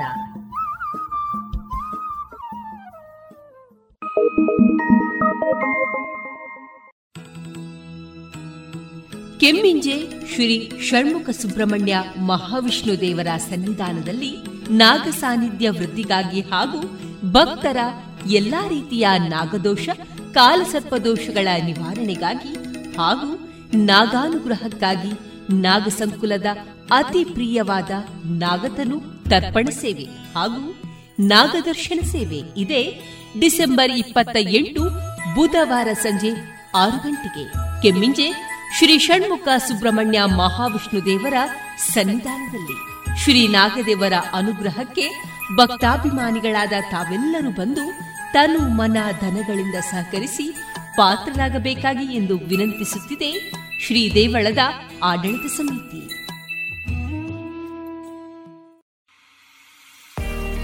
ನಿಮಗೆ ಐಎಎಸ್, ಐಪಿಎಸ್, ಕೆಎಎಸ್ ಅಧಿಕಾರಿಯಾಗುವ ಕನಸಿದೆಯೇ? ಸೂಕ್ತ ತರಬೇತಿ ಕೊರತೆ ಕಾಡ್ತಾ ಇದೆಯೇ? ಈಗೋ ಬಂದಿದೆ ಕನಸು ನನ್ನ ಸಾಗಿಸುವ ಸುವರ್ಣ ಅವಕಾಶ. ಮುತ್ತಿನ ನಗರಿ ಪುತ್ತೂರಿನಲ್ಲಿ ಸಿಗಲಿದೆ ಸ್ಪರ್ಧಾತ್ಮಕ ಪರೀಕ್ಷೆಗಳ ಬುನಾದಿ ಶಿಕ್ಷಣ. ವಿದ್ಯಾರ್ಥಿಗಳು, ಉದ್ಯೋಗಿಗಳು ಹಾಗೂ ಉದ್ಯಮಿಗಳಿಗಾಗಿ ವಿವೇಕಾನಂದ ಐಎಎಸ್ ಅಧ್ಯಯನ ಕೇಂದ್ರ ಯಶಸ್ಸಿನಲ್ಲಿ ಯಶಸ್ಸಿನತ್ತ ನಿಖರ ಹೆಜ್ಜೆ ಎಂಬ ಘೋಷವಾಕ್ಯದಲ್ಲಿ ಆರಂಭವಾಗಲಿದೆ ಯಶಸ್ ಹಂಡ್ರೆಡ್ ಎಂಬ ವಾರಾಂತ್ಯದ ಶಿಕ್ಷಣ ಯೋಜನೆ. ತರಗತಿಗಳು ಶನಿವಾರ ಮಧ್ಯಾಹ್ನ ಮತ್ತು ಭಾನುವಾರ ಮಾತ್ರ. ಅಪಾರ ಅನುಭವವಿರುವಂತಹ ತಜ್ಞ ತರಬೇತುದಾರರಿಂದ ಇಂಗ್ಲಿಷ್ ಮತ್ತು ಕನ್ನಡದಲ್ಲಿ ಪಾಠ. ಡಿಸೆಂಬರ್ ಇಪ್ಪತ್ತ ಐದರಿಂದ ಈ ತರಗತಿಗಳು ಪ್ರಾರಂಭ. ನೋಂದಣಿಗಾಗಿ ಇಂದೇ ಸಂಪರ್ಕಿಸಿ ಸಂಸ್ಥೆಯ ಸಂಚಾಲಕರಾದ ಪುತ್ತೂರು ಉಮೇಶ್ ನಾಯಕ್ ಇವರ ದೂರವಾಣಿ ಸಂಖ್ಯೆ ಒಂಬತ್ತು ಎಂಟು ನಾಲ್ಕು ನಾಲ್ಕು ನಾಲ್ಕು ಸೊನ್ನೆ ಒಂದು ಎರಡು ಒಂಬತ್ತು ಐದು. ಮತ್ತೊಮ್ಮೆ nine eight triple four zero one two nine five. ಪ್ರಸಿದ್ಧ ಕಂಪನಿಗಳ ಇಂಡಸ್ಟ್ರಿಯಲ್, ಕಮರ್ಷಿಯಲ್ ಮತ್ತು ಡೊಮೆಸ್ಟಿಕ್ ಪಂಪ್ ಸೆಟ್ಗಳು, ಕೇಬಲ್ಗಳು, ಫ್ಯಾನ್ಗಳು ಮತ್ತು ಎಲ್ಲ ತರದ ವಿದ್ಯುತ್ ಉಪಕರಣಗಳು ಒಂದೇ ಸೂರಿನಡಿ ಲಭ್ಯ. ಬನ್ನಿ ಮೈತ್ರಿ ಎಲೆಕ್ಟ್ರಿಕ್ ಕಂಪನಿಗೆ. ಬಾಳು ಬೆಳಗಿಸುವ ಬಾಂಧವ್ಯ ನಿಮ್ಮದಾಗಿಸಲು ಕಾದಿದೆ Maitri electric company, Susha chambers, Molahalli, Shivaraya road, Puttur. ಎಲ್ಲಾ ತರಹದ ಸೀರೆ, ಬ್ಲೌಸ್ಗಳಿಗೆ ಹೊಂದುವಂತಹ ಹಾಗೂ lehenga, uniform, nightie, suiting, sports dress ಇವೆಲ್ಲಾ ಉಡುಪುಗಳಿಗೆ ಬೇಕಾಗುವಂತಹ ವಿವಿಧ ರೀತಿಯ ಆಧುನಿಕ ವಿನ್ಯಾಸದ ಒಳ ಉಡುಪುಗಳು ಕೈಗೆಟಕುವ ದರದಲ್ಲಿ ಎಲ್ಲಾ ಬ್ರ್ಯಾಂಡ್ಗಳಲ್ಲಿ ಲಭ್ಯ. ಅದೇ ಲಶ್ ಫ್ಯಾಷನ್ ಇನ್ಸೈಡ್ ಕೋರ್ಟ್ ರಸ್ತೆ, ಪುತ್ತೂರಿನಲ್ಲಿ. ಇದೀಗ ನೂತನವಾಗಿ ಶೀಘ್ರದಲ್ಲೇ ಲೋಕಾರ್ಪಣೆಗೊಳ್ಳಲಿರುವ GL one mall, main road, ಪುತ್ತೂರಿನಲ್ಲಿ ನಮ್ಮ ಎಲ್ಲಾ ಗ್ರಾಹಕರ ಸಹಕಾರದ ಮೇರೆಗೆ ಎರಡನೇ ಶಾಖೆ ಶುಭಾರಂಭಗೊಳ್ಳಲಿದೆ. ಇನ್ನೂ ಹೆಚ್ಚಿನ ವಿಶಿಷ್ಟ ಶೈಲಿಯೊಂದಿಗೆ. ಗೌರವಾನ್ವಿತ ನಾಗರಿಕರೇ, ಮೇಲಿಂದ ಮೇಲೆ ತಲೆನೋವು, ತಲೆ ತಿರುಗುವುದು, ಉಸಿರಾಟದ ಸಮಸ್ಯೆ, ದೃಷ್ಟಿಯ ಸಮಸ್ಯೆಗಳು, ಅನಿಯಮಿತ ಹೃದಯ ಬಡಿತ ಇದು ಅಧಿಕ ರಕ್ತದೊತ್ತಡದ ಲಕ್ಷಣಗಳಾಗಿವೆ. ಇದನ್ನು ನಿಯಂತ್ರಿಸಲು ಉಪ್ಪು, ಉಪ್ಪಿನಕಾಯಿ, ಕರಿದ ಪದಾರ್ಥಗಳನ್ನು ಸೇವಿಸಬೇಡಿ. ಧೂಮಪಾನ, ಮದ್ಯಪಾನ ಮತ್ತು ತಂಬಾಕು ಪದಾರ್ಥಗಳನ್ನು ಸೇವಿಸಬಾರದು. ದಿನನಿತ್ಯ ದೈಹಿಕ ಚಟುವಟಿಕೆ, ಯೋಗ ಮತ್ತು ವ್ಯಾಯಾಮವನ್ನು ತಪ್ಪದೇ ಮಾಡಿ. ನಿಮ್ಮ ಬಿಪಿಯನ್ನು ನಿಯಮಿತವಾಗಿ ಹತ್ತಿರದ ಆರೋಗ್ಯ ಕೇಂದ್ರದಲ್ಲಿ ಪರೀಕ್ಷಿಸಿ ಮತ್ತು ಸಲಹೆಗಳನ್ನು ಪಡೆದುಕೊಂಡು ಮುಂಜಾಗ್ರತೆ ವಹಿಸಿ. ಇದು ಜಿಲ್ಲಾ ಎನ್ಸಿಡಿ ವಿಭಾಗ, ಆರೋಗ್ಯ ಇಲಾಖೆ, ದಕ್ಷಿಣ ಕನ್ನಡ ಜಿಲ್ಲೆ ಇವರ ಪ್ರಕಟಣೆ. ಇದೀಗ ಶ್ರೀಯುತ ಶ್ರೀಕೃಷ್ಣ ಉಪಾಧ್ಯಾಯ ಅವರಿಂದ ಚಿಂತನವನ್ನ ಕೇಳೋಣ. ಅನೇಕ ಜನ್ಮ ಸಂಪ್ರಾಪ್ತ ಕರ್ಮಬಂಧ ವಿದಾಹಿನೇ ಆತ್ಮಜ್ಞಾನ ಪ್ರದಾನೇನ ತಸ್ಮೈ ಶ್ರೀ ಗುರವೇ ನಮಃ. ಆ ಶ್ಲೋಕದ ಎರಡನೆಯ ಸಾಲು ಆತ್ಮಜ್ಞಾನ ಪ್ರದಾನೇನ ತಸ್ಮೈ ಶ್ರೀ ಗುರವೇ ನಮಃ ಅಂತ ಅಂದರೆ ಗುರುಗಳು ಶಿಷ್ಯರಿಗೆ ಕೊಡುವ ವಿದ್ಯೆ, ಕೊಡುವ ಶಿಕ್ಷಣ ಅದು ಹೊರಗಿನಿಂದ ತರುವಂಥದ್ದಲ್ಲ, ಅದು ಒಳಗಡೆಯೇ ಇರುವಂಥದ್ದರ ಅರಿವು ಮಾತ್ರ. ಒಬ್ಬ ಶಿಲ್ಪಿ ಬಂಡೆಗಲ್ಲನ್ನು ಕೆತ್ತುತ್ತಾ ರಾಮದೇವರ ವಿಗ್ರಹವನ್ನೊಮ್ಮೆ ನಿರ್ಮಾಣ ಮಾಡುತ್ತಾ ಇದ್ದನಂತೆ. ಆಗ ಯಾರೋ ಒಬ್ಬ ನೋಡುಗ ಬಂದು ಶಬಾಸ್ ಅಂತ ಹೇಳಿದ್ನಂತೆ. ಯಾಕಯ್ಯ ನನಗೆ ಶಹಬಾಸ್ಗಿರಿ ಅಂತ ಶಿಲ್ಪಿ ಕೇಳಿದರೆ ನೋಡುಗ ಹೇಳಿದ್ನಂತೆ, ಏನೂ ಇಲ್ಲ, ನೀನು ಪ್ರತಿನಿತ್ಯ ಬಂಡೆಗಲ್ಲನ್ನು ಕೆತ್ತುತ್ತಾ ಇದೇ ಕಾಯಕವನ್ನು ಮಾಡ್ತಿರ್ತೀಯ, ಇನ್ನೇನೇನೇನೋ ಕೆತ್ತುತ್ತಾ ಇರ್ತೀಯ ಪ್ರತಿ ದಿವಸ, ಆದರೆ ಇವತ್ತು ಮಾತ್ರ ರಾಮನನ್ನ ನಿರ್ಮಾಣ ಮಾಡ್ತಾ ಇದ್ದೀಯ. ಬದುಕಿನಲ್ಲಿ ಮಾಡಬಹುದಾದ ಅತ್ಯಂತ ಶ್ರೇಷ್ಠ ಕೆಲಸ ಅಂತಂದರೆ ಅದು ದೇವರ ಕೆಲಸ. ಅದಕ್ಕಾಗಿ ರಾಮನನ್ನ ನಿರ್ಮಾಣ ಮಾಡುತ್ತಾ ಇರುವುದಕ್ಕಾಗಿ ನಿನಗೆ ಅಭಿನಂದಿಸಿದೆ ಅಂತ ಹೇಳಿದ್ನಂತೆ. ಆಗ ಶಿಲ್ಪಿ ಉತ್ತರಿಸಿದ್ನಂತೆ, ನೋಡು, ನಾನು ಹೊಸದಾಗಿ ರಾಮನನ್ನ ನಿರ್ಮಾಣ ಮಾಡುತ್ತಾ ಇರೋದಲ್ಲ, ಈ ಆಕಾರವೇ ಇಲ್ಲದ ಹೆಬ್ಬಂಡೆಯ ಒಳಗಡೆ ಈಗಾಗಲೇ ರಾಮ ಇದ್ದಾನೆ. ನಾನು ಮಾಡುತ್ತಾ ಇರೋದು ರಾಮನಲ್ಲದ ಭಾಗಗಳನ್ನು ಕೆತ್ತಿ ಬಿಸಾಕೋದು ಮಾತ್ರ ಅಂತ ಹೇಳಿದನಂತೆ. ಆತ್ಮವಿಶ್ವಾಸ ಅಂತಂದ್ರೆ ನನ್ನಲ್ಲಿ ನಾನು ವಿಶ್ವಾಸವನ್ನ ಇಡುವಂಥದ್ದು. ಈ ರಾಷ್ಟ್ರಕ್ಕೆ ಬೇಕಾಗಿರುವುದು ಆತ್ಮವಿಶ್ವಾಸವಿರುವಂತಹ ಯುವಕರು ಅಂತ ನನ್ನ ಗುರುದೇವ ಸ್ವಾಮಿ ವಿವೇಕಾನಂದರು ಹೇಳುತ್ತಾರೆ. ನಮ್ಮಲ್ಲಿ ನಮಗೆ ವಿಶ್ವಾಸ ಬೇಕು. ಎಷ್ಟರ ಮಟ್ಟಿಗೆ ಬೇಕು ಅಂತಂದ್ರೆ, ಎದುರಿಗಿರುವ ಪರ್ವತವನ್ನ ಕುಟ್ಟಿ ಪುಡಿ ಪುಡಿ ಮಾಡಿ ತಂದು ಕಾಲಡಿಗೆ ಹಾಕಬಲ್ಲೆ ಎನ್ನುವ ವಿಶ್ವಾಸ, ಕರಾವಳಿಯಲ್ಲಿ ಬಿದ್ದಿರುವ ಇಡೀ ಸಮುದ್ರವನ್ನೇ ಪೂರ್ತಿಯಾಗಿ ಕುಡಿಯಬಲ್ಲೆ ಅನ್ನುವ ವಿಶ್ವಾಸ ಬೇಕು ಅಂತ ಸ್ವಾಮಿ ವಿವೇಕಾನಂದರು ಹೇಳುತ್ತಾರೆ. ಈ ವಿಶ್ವಾಸ ಇದ್ದ ಮಾತ್ರಕ್ಕೆ ನಾವು ನಮ್ಮ ವ್ಯಕ್ತಿತ್ವ ಹಿಮಾಲಯದೆತ್ತರಕ್ಕೆ ಬೆಳೆದು ನಿಲ್ಲುವುದಕ್ಕೆ ಸಾಧ್ಯ ಆಗ್ತದೆ. ಆದರೆ ತುಂಬಾ ಜನ ನನ್ನ ಕೈಯಲ್ಲಿ ಏನೂ ಸಾಧ್ಯ ಇಲ್ಲ ಅಂತ ಯೋಚನೆ ಮಾಡುತ್ತಾರೆ. ಅದಕ್ಕೆ ವಿವೇಕಾನಂದರು ಹೇಳೋದು, ನನ್ನ ನೆಚ್ಚಿನ ಧೀರ ಸುತರೆ, ನೀವೆಲ್ಲ ಮಹತ್ಕಾರ್ಯಗಳನ್ನು ಸಾಧಿಸಲು ಜನ್ಮ ತೆತ್ತಿರುವಿರೆಂದು ದೃಢವಾಗಿ ನಂಬಿ ಅಂತ. ನಮ್ಮ ಆಲೋಚನೆ ಆಕಾಶದೆತ್ತರಕ್ಕೆ ಹಾರಾಡಬೇಕು. ಸರ್ವೇ ಸಾಮಾನ್ಯವಾದ ಬದುಕನ್ನು ಸಾಗಿಸುವುದಕ್ಕೆ ಅಲ್ಲ ನಾನು ಜನ್ಮ ಪಡೆದು ಬಂದದ್ದು. ನಾನು ಈ ಜನ್ಮದಲ್ಲಿ ಅದ್ಭುತವಾದದ್ದನ್ನ, ಪರಮಾದ್ಭುತವಾದದ್ದನ್ನ ಸಾಧಿಸಿಯೇ ಸಾಧಿಸುವೆ, ಮತ್ತು ಆ ಸಾಧನೆಗೆ ಬೇಕಾದ ಎಲ್ಲ ಶಕ್ತಿಗಳೂ ಕೂಡ ಹೊರಗಿನಿಂದ ಬರುವಂಥದ್ದಲ್ಲ, ಬರಬೇಕಾಗಿಲ್ಲ, ಅದು ನನ್ನೊಳಗಡೆಯೇ ಇದೆ ಅನ್ನುವುದು ಗೊತ್ತಾಗಬೇಕು. ಅದು ಕೇವಲ ಕಲ್ಪನೆ ಅಲ್ಲ.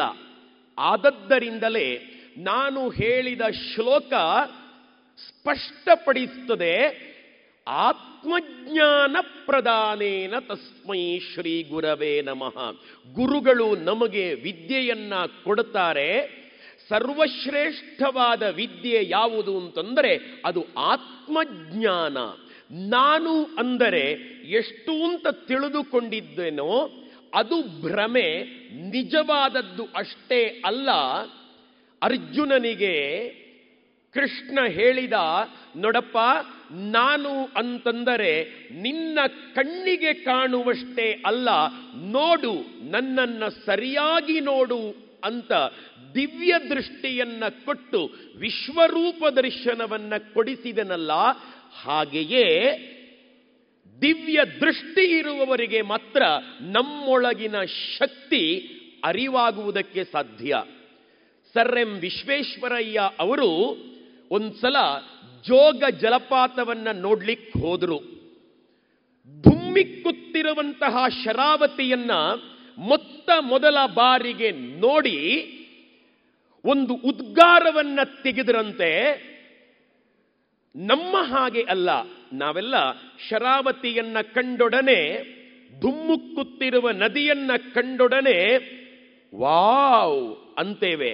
ಆದರೆ ಸರ್ ಎಂ ವಿಶ್ವೇಶ್ವರಯ್ಯ ಅವರ ಬಾಯಿಯಿಂದ ಬಂದಂತಹ ಉದ್ಗಾರ ಅಯ್ಯಯ್ಯೋ ಶಕ್ತಿಯ ಅಪವ್ಯಯ ಅಂತ ಅವರಿಗೆ ಅನಿಸ್ತು.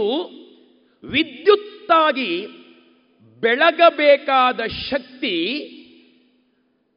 ಸಮುದ್ರ ಸೇರಿ ಹಾಳಾಗ್ತಾ ಇದೆಯಲ್ಲ ಅಂತ ಯಾವಾಗ ಅನಿಸ್ತೋ ಅದೇ ಪ್ರೇರಣೆ ಆಯಿತು ಸಮುದ್ರ ಸೇರುವ ನೀರು ವಿದ್ಯುತ್ತಾಗುವುದಕ್ಕೆ, ವಿದ್ಯುತ್ ತಯಾರಿಕಾ ಘಟಕ ನಿರ್ಮಾಣಕ್ಕೆ ಅದು ಪ್ರೇರಣೆಯಾಯಿತು. ಅದೇ ರೀತಿ ಇಡೀ ರಾಷ್ಟ್ರದ, ಇಡೀ ಜಗತ್ತಿನ ಯುವ ಜನಾಂಗದ ಯೌವನ ಸುಮ್ಮನೆ ಹರಿದು ಎಲ್ಲೆಲ್ಲಿಗೋ ಹೋಗಿ ಸೇರ್ತಾ ಇದೆ. ಗೊತ್ತಾದರೆ ವಿದ್ಯುತ್ತಾಗಬಲ್ಲಂತ ಯೌವನವಿದು ಅಂತ ಗೊತ್ತಾದರೆ ನಮ್ಮ ಜೀವನದ ಚಿತ್ರಣವೇ ಬದಲಾಗಬಲ್ಲದು. ಅದಕ್ಕಾಗಿ ನಮ್ಮ ಆತ್ಮದ ನಮ್ಮಾತ್ಮದ ಕುರಿತು ಅದ್ಭುತವಾದ ಶ್ರದ್ಧೆಯನ್ನ ತಾಳಬೇಕಾಗಿದೆ. ಉತ್ತಿಷ್ಠತಾ ಜಾಗೃತ ಮನುಜ ಉತ್ತಿಷ್ಠತಾ ಜಾಗೃತ ನಿನ್ನಯ ಗುರಿಯು ಆತ್ಮದರುಷನ. ಈ ಜೀವನದ ಗುರಿ ಏನು ಅಂತಂದ್ರೆ ಆತ್ಮ ಸಾಕ್ಷಾತ್ಕಾರ, ಆತ್ಮದರ್ಶನ, ನಾನು ಯಾರು ಅನ್ನುವುದನ್ನ ಅರಿತುಕೊಳ್ಳುವುದಕ್ಕಾಗಿ ಈ ಜೀವನ ಇದೆ ಅಂತ ಹೇಳಿ ನಮ್ಮ ಭಾರತೀಯ ಸಂಸ್ಕೃತಿ ಸಾರಿ ಸಾರಿ ಹೇಳುತ್ತದೆ. ಇನ್ನೇನನ್ನೋ ಕಾಣುವುದಲ್ಲ, ನಮ್ಮನ್ನ ನಾವು ಕಾಣುವುದು, ನಮ್ಮನ್ನ ನಾವು ಅರಿಯುವುದು, ನಾವಂದರೆ ಇಷ್ಟೇ ಅಲ್ಲ ಅನ್ನುವ ಜ್ಞಾನವನ್ನ ಗುರುಗಳ ಆಶೀರ್ವಾದದಿಂದ ಪಡೆದುಕೊಳ್ಳುವುದು ಈ ಜೀವನದ ಉದ್ದೇಶ. ಅದನ್ನೇ ಇಲ್ಲಿ ಕವಿ ಹೇಳಿದ್ದಾರೆ, ನಿನ್ನಯ ಗುರಿಯು ಆತ್ಮದರುಷನ. ಎಲ್ಲಿದೆ ಅದು? ಯಾವುದೋ ಆಕಾಶ ಅನ್ನುವ ಕಾಲ್ಪನಿಕ ನೀಲಿ ಪದರದ ಮೇಲ್ಗಡೆ ಇದೆಯಾ? ಇನ್ನೆಲ್ಲೋ ಇದೆಯಾ? ಇನ್ನೆಲ್ಲೋ ಇರುವುದಲ್ಲ. ನಿನ್ನಯ ಗುರಿಯು ಆತ್ಮದರುಷನ, ನಿನ್ನೊಳಗೆಯೇ ಇದೆ ಆರತುನಾ, ನಿನ್ನೊಳಗೆಯೇ ಇದೆ ಆರತುನಾ. ಸುಮ್ಮನೆ ಒಂದು ನಾಟಕ ಅಲ್ಲ, ಸುಮ್ಮನೆ ಒಂದು ಕಲ್ಪನೆ ಅಲ್ಲ. ಆ ರತ್ನ ನಮ್ಮೊಳಗಡೆಯೇ ಇದೆ.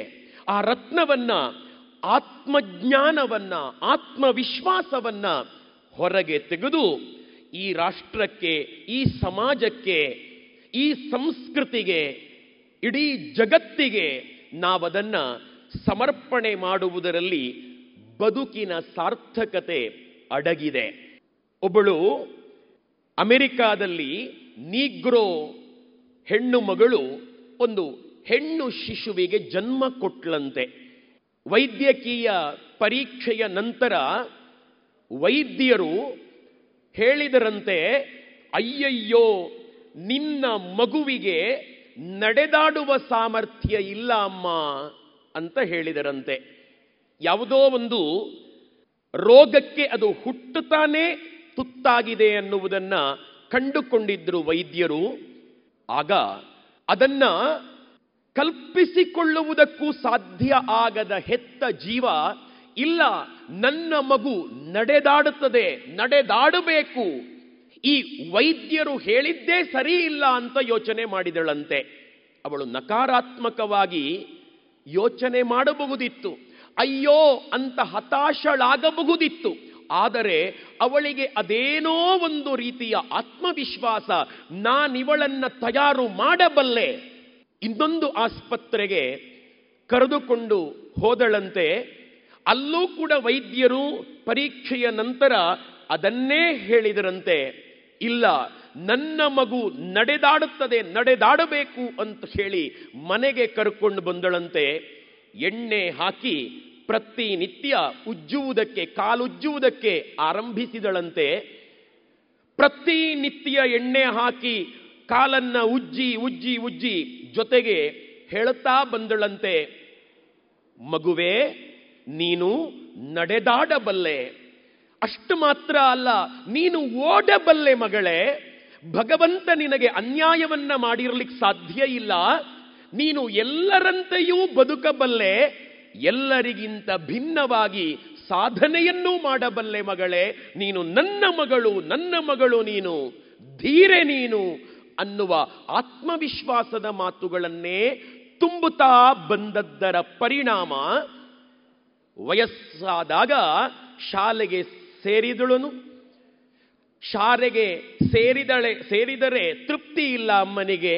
ಅಂಬೆಗಾಲಿಕ್ಕುತ್ತಾ ನಡೆದಾಡುವುದಕ್ಕೆ ಆರಂಭಿಸಿದ ಮಗುವನ್ನು ಶಾಲೆಗೆ ಸೇರಿಸಿದರೆ ತೃಪ್ತಿ ಇಲ್ಲ, ವರುಷಕ್ಕೊಮ್ಮೆ ನಡೆಯುವ ಆಟೋಟಗಳಲ್ಲಿ ನನ್ನ ಮಗು ಭಾಗವಹಿಸಬೇಕು. ಮಗಳೇ ನೀನು ಓಟದ ಸ್ಪರ್ಧೆಗೆ ಸೇರು, ನೀನು ಓಡಿ ಸಾಧಿಸಬಲ್ಲೆ ಅಂದಳಂತೆ. ಸೇರಿದಳು ಅವಳು, ಪುಟಾಣಿ ಮಗು. ಎಲ್ಲರಿಗಿಂತ ಕಡೆಯ ಸ್ಥಾನವೇ ಅವಳದ್ದಾಯಿತು.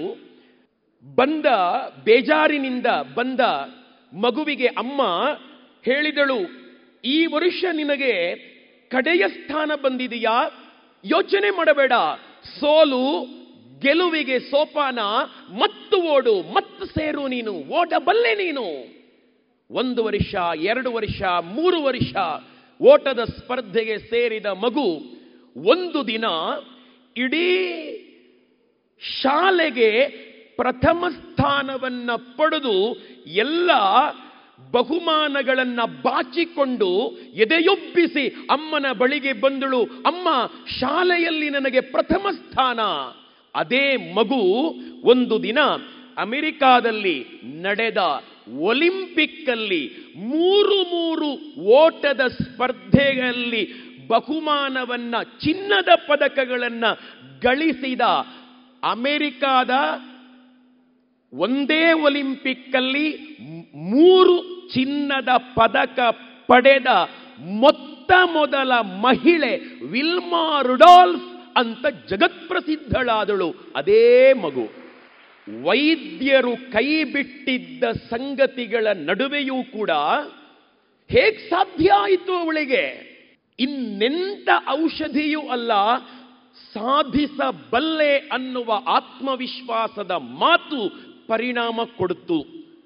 ಇಡೀ ಶಾಲೆಯಲ್ಲಿ ದಡ್ಡ, ಶಿಖಾಮಣಿ, ಮೂರ್ಖ, ಏನೂ ಸಾಧ್ಯ ಇಲ್ಲ ಇವನ ಕೈಯಲ್ಲಿ ಅಂತ ಜರೆಯುತ್ತಿದ್ದ ಮೂಲೆ ಗುಂಪಾಗಿದ್ದ ಮಗುವನ್ನ ಆ ಮಗುವಿನ ತಾಯಿ ಆ ವಿಷಯ ಗೊತ್ತಾದ ತಕ್ಷಣ ಇಂಥ ಶಾಲೆಯ ಅಗತ್ಯ ನನಗೆ ಇಲ್ಲ ಅಂತ ಹೇಳಿ ಶಾಲೆಯಿಂದ ಬಿಡಿಸಿ ಮನೆಗೆ ಕರೆದುಕೊಂಡು ಹೋಗಿ, ಮಗ ನೀನು ಸಾಧಿಸಬಲ್ಲೆ, ನೀನು ಸಾಧಿಸುವುದಕ್ಕಾಗಿಯೇ ಹುಟ್ಟಿದ್ದೀಯಾ ಅಂತ ಆತ್ಮವಿಶ್ವಾಸವನ್ನು ತುಂಬಿದ್ದರ ಪರಿಣಾಮವೇ ಆ ಹುಡುಗ ಒಂದು ದಿನ ಜಗತ್ಪ್ರಸಿದ್ಧ ವಿಜ್ಞಾನಿ ಥಾಮಸ್ ಆಲ್ವಾ ಎಡಿಸನ್ ಆದ ಅಂತ ಹೇಳಿ ಅವನ ಜೀವನ ಚರಿತ್ರೆಯಲ್ಲಿ ಓದ್ತೇವೆ ನಾವು. ಈ ಎಲ್ಲ ಉದಾಹರಣೆಗಳು ಒಂದು ಸುಂದರವಾದ ಕನ್ನಡದ ಪುಸ್ತಕ ಇದೆ. ಆ ಪುಸ್ತಕದ ಹೆಸರು ಸೋತವರ ಸಾವಿರ ಕಥೆಗಳು ಅಂತ. ಅದಕ್ಕೆ ಅಡಿಶೀರ್ಷಿಕೆ ಇದೆ, ಸೋತವರ ಸಾವಿರ ಕಥೆಗಳು, ಇದು ಗೆಲ್ಲಲು ಹೊರಟವನ ಭಗವದ್ಗೀತೆ ಅಂತ. ಜನ ಸೋಲುವುದು ಆತ್ಮವಿಶ್ವಾಸದಿಂದಲಾಗಿಯೇ, ಆತ್ಮವಿಶ್ವಾಸದ ಕೊರತೆಯಿಂದಲಾಗಿಯೇ. ಹಾಗಾಗಿ ಮೊತ್ತ ಮೊದಲು ನಾವೇನನ್ನಾದರೂ ಸಾಧಿಸಬೇಕು ಅಂತಂದರೆ ನಾನಿದನ್ನ ಮಾಡಬಲ್ಲೆ, ನನಗಿದರ ಸಾಮರ್ಥ್ಯ ಇದೆ ಅಂತ ಯೋಚನೆ ಮಾಡಬೇಕು. ಸ್ವಾಮಿ ವಿವೇಕಾನಂದರು ಹೇಳುತ್ತಾರೆ, ಪ್ರತಿನಿತ್ಯ ನಿಮಗೆ ಇಷ್ಟವಾದ ಸಂಗತಿಯ ಬಗ್ಗೆ ನೀವು ಧ್ಯಾನ ಮಾಡಿ. ನಾನು ಯಾವುದನ್ನು ಧ್ಯಾನಿಸುತ್ತೇನೆ ಗೊತ್ತಾ? ಪ್ರತಿನಿತ್ಯ ದಿನಕ್ಕೆ ಹದಿನೈದು ನಿಮಿಷಗಳ ಕಾಲ ಸಿಂಹದ ಹೃದಯವನ್ನು ಧ್ಯಾನ ಮಾಡುತ್ತೇನೆ. ಆ ಧ್ಯಾನದಿಂದ ನನಗೆ ಸಿಂಹ ಸದೃಶವಾದಂತಹ ಧೈರ್ಯ, ಸಿಂಹ ಸದೃಶವಾದಂತಹ ನಾಯಕತ್ವ ಪ್ರಾಪ್ತಿಯಾಗುತ್ತಾ ಇದೆ ಅಂತ ಹೇಳಿ ಸ್ವಾಮಿ ವಿವೇಕಾನಂದರು ಹೇಳುತ್ತಾರೆ. ಹಾಗಾಗಿ ಪ್ರತಿನಿತ್ಯ ನಾವು ನಕಾರಾತ್ಮಕ ಭಾವನೆಗಳನ್ನು ಬಿಟ್ಟು ಸಕಾರಾತ್ಮಕವಾಗಿ ಯೋಚನೆ ಮಾಡುತ್ತಾ ನಮ್ಮೊಳಗಿನ ಶಕ್ತಿಯನ್ನು ನಾವು ಹೊರತೆಗೆಯುತ್ತಾ ಅದ್ಭುತವಾದ ಸಾಧನೆಯನ್ನು ಮಾಡುತ್ತಾ ಜಗತ್ತಿನಲ್ಲಿ ಶ್ರೇಷ್ಠ ವ್ಯಕ್ತಿಗಳಾಗಬೇಕು ಅಂತ ಹೇಳುವುದನ್ನು ಅನೇಕ ಮಹಾತ್ಮರು, ನಮ್ಮ ಸಾಹಿತ್ಯಗಳು, ನಮ್ಮೆಲ್ಲ ಹಿರಿಯರ ಆಲೋಚನೆಗಳು ಸಾರಿ ಹೇಳಿದಾವೆ ಅನ್ನುವುದನ್ನು ಮತ್ತೊಮ್ಮೆ ಮತ್ತೊಮ್ಮೆ ಪುನರವಲೋಕನ ಮಾಡ್ತಾ ಆತ್ಮವಿಶ್ವಾಸವನ್ನು ಜಾಗೃತಗೊಳಿಸಿಕೊಂಡು ಹಿಂದೂಸ್ಥಾನವು ಎಂದೂ ಮರೆಯದ ಭಾರತ ರತ್ನ ಆಗಿ ತಯಾರಾಗಿ ಅಂತ ಹೇಳಿ ಅಣ್ಣನಾಗಿ ಆಶೀರ್ವಾದ ಮಾಡುತ್ತಾ, ಹಿರಿಯರಿಂದ ನಾನು ಆಶೀರ್ವಾದವನ್ನು ಬೇಡ್ತಾ ಸಿರಿಗನ್ನಡಂ ಗೆಲ್ಗೆ. ಇದುವರೆಗೆ ಶ್ರೀಯುತ ಶ್ರೀಕೃಷ್ಣ ಉಪಾಧ್ಯಾಯ ಅವರಿಂದ ಚಿಂತನವನ್ನ ಕೇಳಿದಿರಿ.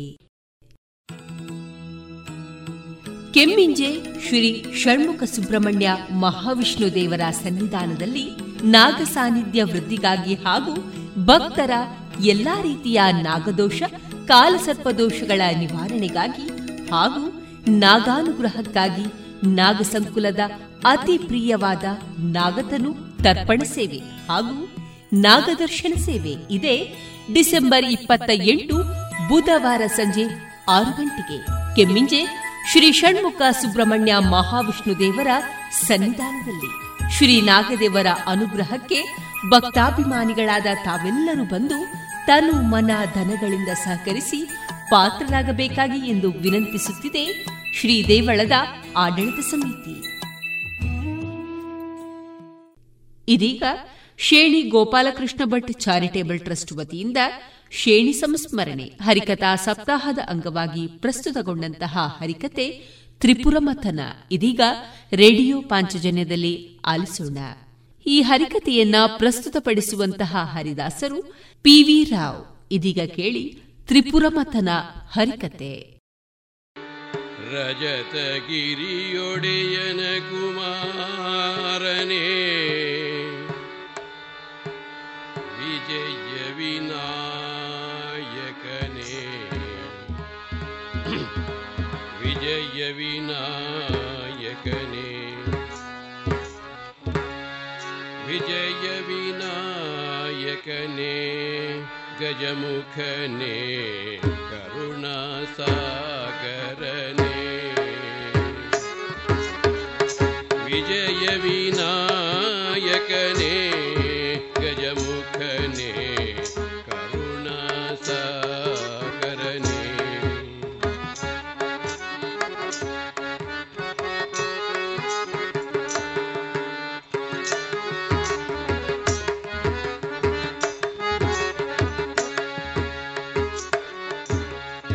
ವಿಜಯ ವಿನಾಯಕನೇ ಗಜಮುಖನೇ ಕರುಣಾಸಾಗರನೇ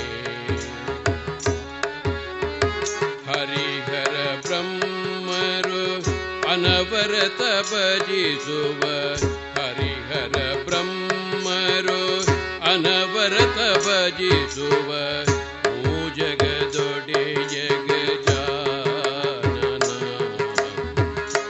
ಓ ಜಗದೊಡೆ ಗಣೇಶನೇ ವಿಜಯ ವಿನಾಯಕನೇ ಗಜಮುಖನೇ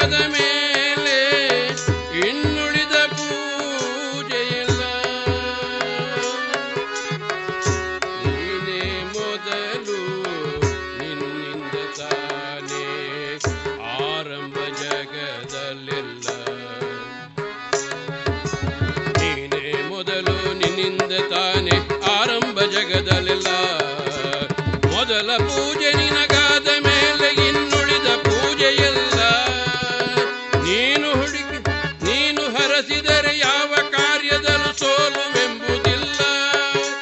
ನೀನು ಹರಸಿದರೆ ಯಾವ ಕಾರ್ಯದಲ್ಲೂ ವಿಘ್ನವೆಂಬುದಿಲ್ಲ.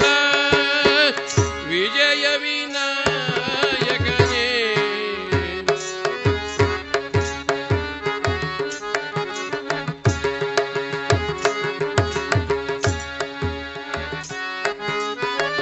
ವಿಜಯ ವಿನಾಯಕನೇ ಗಜಮುಖನೇ ಕರುಣಾಸಾಗರನೇ.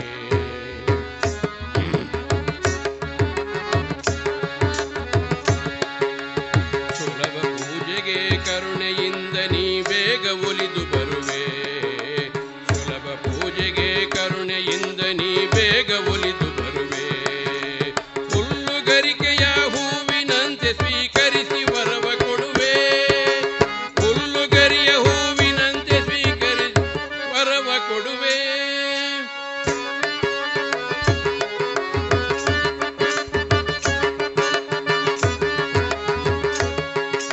ಪ್ರೇಮದಿಂದ ನೆನೆದವರ ಮನದಿ ಸ್ಥಿರವಾಗಿ ಎಂದು ಇರುವೆ.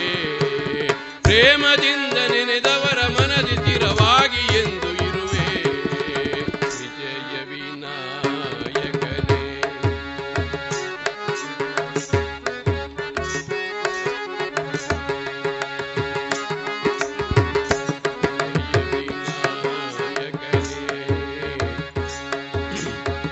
ವಿಜಯ ವಿನಾಯಕನೇ ಗಜಮುಖನೇ ಕರುಣಾಸಾಗರನೇ. ಹರಿಹರ ಬ್ರಹ್ಮರು ಅನವರತ ಭಜಿಸುವ ಓ ಜಗದೊಡೆಯ ಗಣೇಶನೇ. ಓ ಜಗದೊಡೆಯ ಗಣೇಶನೇ.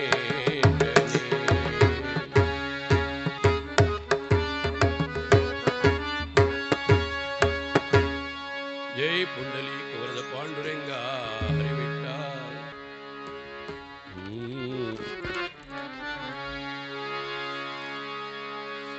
ದಾಸ ಸಾಹಿತ್ಯಗಳು ಹಾಗೂ ವ್ಯಾಸ ಸಾಹಿತ್ಯಗಳು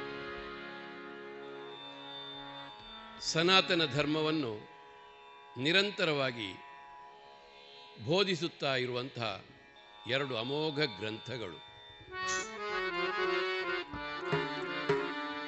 ವೇದ ಶಾಸ್ತ್ರ ಪುರಾಣಾದಿಗಳನ್ನು ವಿರಚಿಸಿದಂಥ ವ್ಯಾಸ ಮಹರ್ಷಿಗಳಿಂದ ನಮ್ಮ ಸನಾತನ ಧರ್ಮಕ್ಕೆ ಕೊಡಲ್ಪಟ್ಟಂತಹ ವ್ಯಾಸಗ್ರಂಥಗಳು, ಆ ಬಳಿಕ ಹಲವಾರು ಸಿದ್ಧಪುರುಷರಿಂದ ನಮ್ಮ ಈ ಸಮಾಜಕ್ಕೆ ಕೊಡಲ್ಪಟ್ಟಂತಹ ದಾಸ ಸಾಹಿತ್ಯಗಳು ಎರಡು ಬೋಧಿಸುವುದು ಧರ್ಮವನ್ನೇ, ಸನಾತನ ಧರ್ಮವನ್ನೇ ಬೋಧಿಸುವುದು. ಒಂದು ಸ್ವಲ್ಪ ಕ್ಲಿಷ್ಟಕರವಾದಂಥ ವಿಧಾನವಾಗಿದ್ದರೆ ಮತ್ತೊಂದು ಸರಳವಾದ ವಿಧಾನದಲ್ಲಿರ್ತದೆ. ಪ್ರತಿಯೊಂದು ದಾಸ ಸಾಹಿತ್ಯಗಳು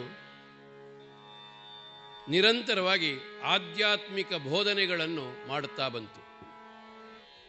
ಅದನ್ನು ಅರ್ಥೈಸಿಕೊಳ್ಳುವಲ್ಲಿ ನಾವೆಷ್ಟು ಸಮರ್ಥರಾಗಿದ್ದೇವೆ ಹೇಳುವುದನ್ನು ನಾವೊಮ್ಮೆ ಅವಲೋಕನ ಮಾಡುವುದುಂಟು. ಅದೇ ರೀತಿ ಈ ಆರಂಭಕ್ಕೆ ಒಂದು ದಾಸ ಸಾಹಿತ್ಯ.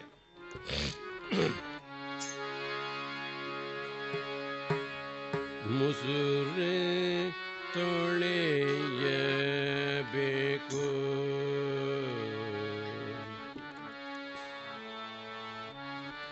ಮುಸುರೆ ತೊಳೆಯಬೇಕು ಈ ಮನದ ಮುಸುರೆ ತೊಳೆಯಬೇಕು.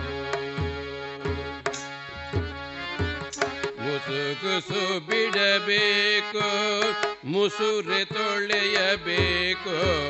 ಗುಸುಗುಸು ಬಿಡಬೇಕು ಮುಸುರೆ ತೊಳೆಯಬೇಕು.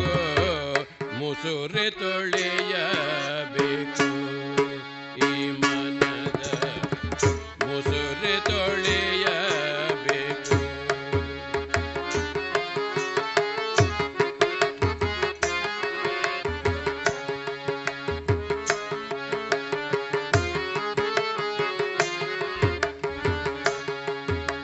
ಮನವೆಂಬುದು ಒಂದು ಪಾತ್ರ,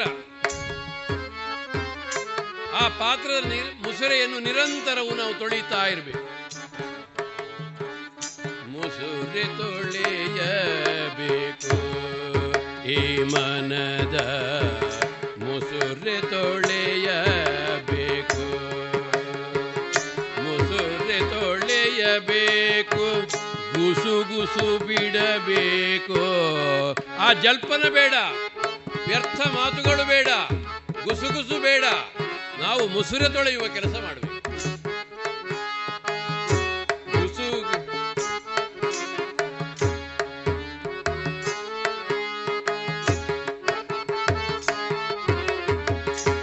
ಅಷ್ಟಮಧದಿಂದ ಸುಟ್ಟ ಈ ಪಾತ್ರೆಯ, ಅಷ್ಟಮಧದಿಂದ ಸುಟ್ಟ ಈ ಪಾತ್ರೆಯ ವಿಷ್ಣು ನಮವೆಂಬ ಕೃಷ್ಣ ನದಿಯಲ್ಲಿ ಮುಸುರೆ ತೊಳೆಯಬೇಕು ಈ ಮನದ ಮುಸುರೆ ತೊಳೆಯಬೇಕು.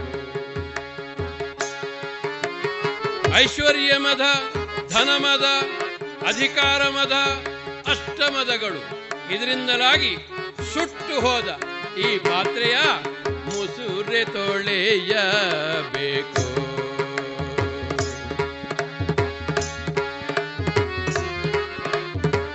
ವಿಷ್ಣು ನಾಮವೆಂಬ ಕೃಷ್ಣ ನದಿಯಲ್ಲಿ ವಿಷ್ಣು ನಾಮ ನಿರಂತರವಾಗಿ ವಿಷ್ಣು ನಾಮ ಜಪಿಸ್ತಾ ಇರಬೇಕು. ವಿಷ್ಣು ನಾಮವೆಂಬ ಕೃಷ್ಣ ನದಿಯಲ್ಲಿ ಮುಸುರೆ ತೊಳೆಯಬೇಕು.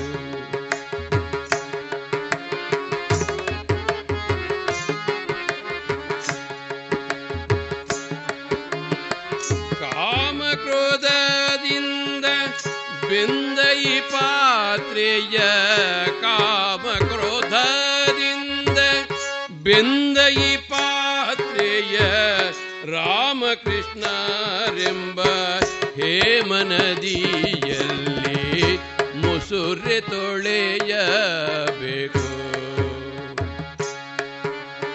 ಕಾಮ, ಕ್ರೋಧ, ಲೋಭ, ಮದ, ಮತ್ಸರ, ಮೋಹ ಷಡ್ವೈರಿಗಳು. ಕಾಮಕ್ರೋಧವೆಂಬ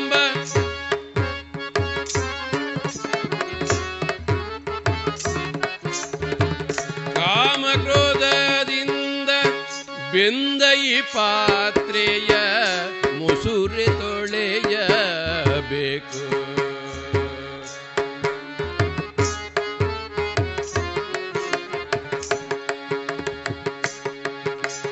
ರಾಮ ಕೃಷ್ಣ ಅಂತ ಹೇಳಿಕೊಂಡಿದ್ರೆ ಸಾಕು, ಬೇರೆ ಯಾವುದು ಬೇಡಬೇಕು. ರಾಮಕೃಷ್ಣ ಎಂಬ ಕೃಷ್ಣ ನದಿಯಲ್ಲಿ ಮುಸುರೆ ತೊಳೆಯಬೇಕು. ಮನದ ಮುಸುರೆ ತೊಳೆಯಬೇಕು, ಮುಸುರೆ ತೊಳೆಯಬೇಕು, ಗುಸುಗುಸು ಬಿಡಬೇಕು, ಮುಸುರೆ ತೊಳೆಯಬೇಕು, ಗುಸುಗುಸು ಬಿಡಬೇಕು, ಮುಸುರೆ ತೊಳೆಯಬೇಕು. ಮನದ ಮುಸುರೆ ತೊಳೆಯಬೇಕು. ಈ ಪಾತ್ರೆ ಏನಾಗಿದೆ ಅಂತ ಹೇಳ್ತಾರೆ ದಾಸರು, ಅಪ್ಪಣೆ ಕೊಡ್ತಾರೆ. ಈ ಪಾತ್ರೆ ಏನಾಗಿದೆ? ವಿಷವೆಂಬ ಪಾತ್ರೆಯ ಮುಸುರೆಯ ತೊಳೆದಿಟ್ಟು, ಇದು ವಿಷದ ಪಾತ್ರೆ ಆಗಿದೆ.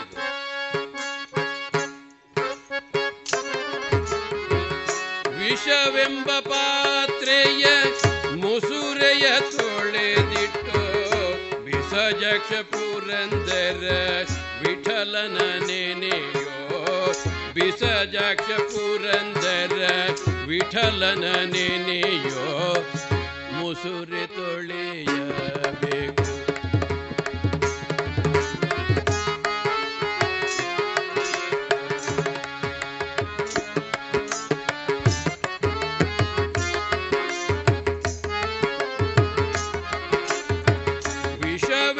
ಪಾತ್ರೆಯ ಮುಸುರೆಯ ತೊಳೆದಿಟ್ಟು ವಿಷವೆಂಬ ಎಂಬ ಪಾತ್ರೆಯ ಮುಸುರೆಯ ತೊಳೆದಿಟ್ಟು ವಿಸಜಾಕ್ಷ ಪುರಂದರ ವಿಠಲನ ನೆನೆಯೋ ಮುಸುರೆ ತೊಳೆಯ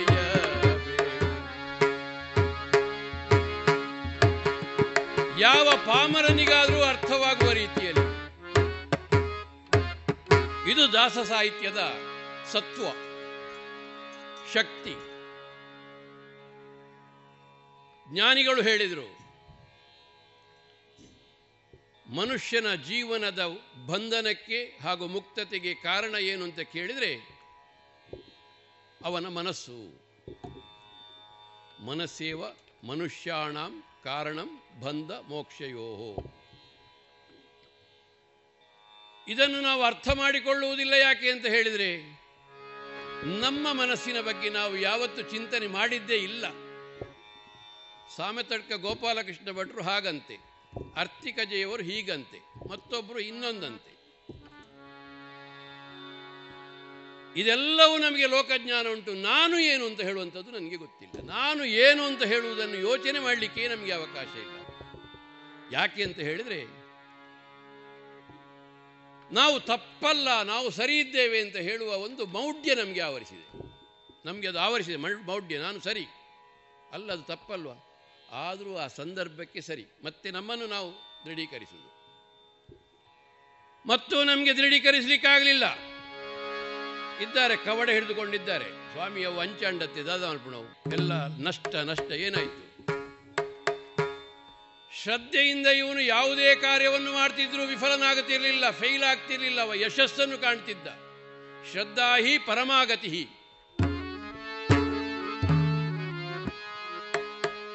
ಇವನ ಶ್ರದ್ಧೆಯಲ್ಲಿ ಕುಂದುಂಟು.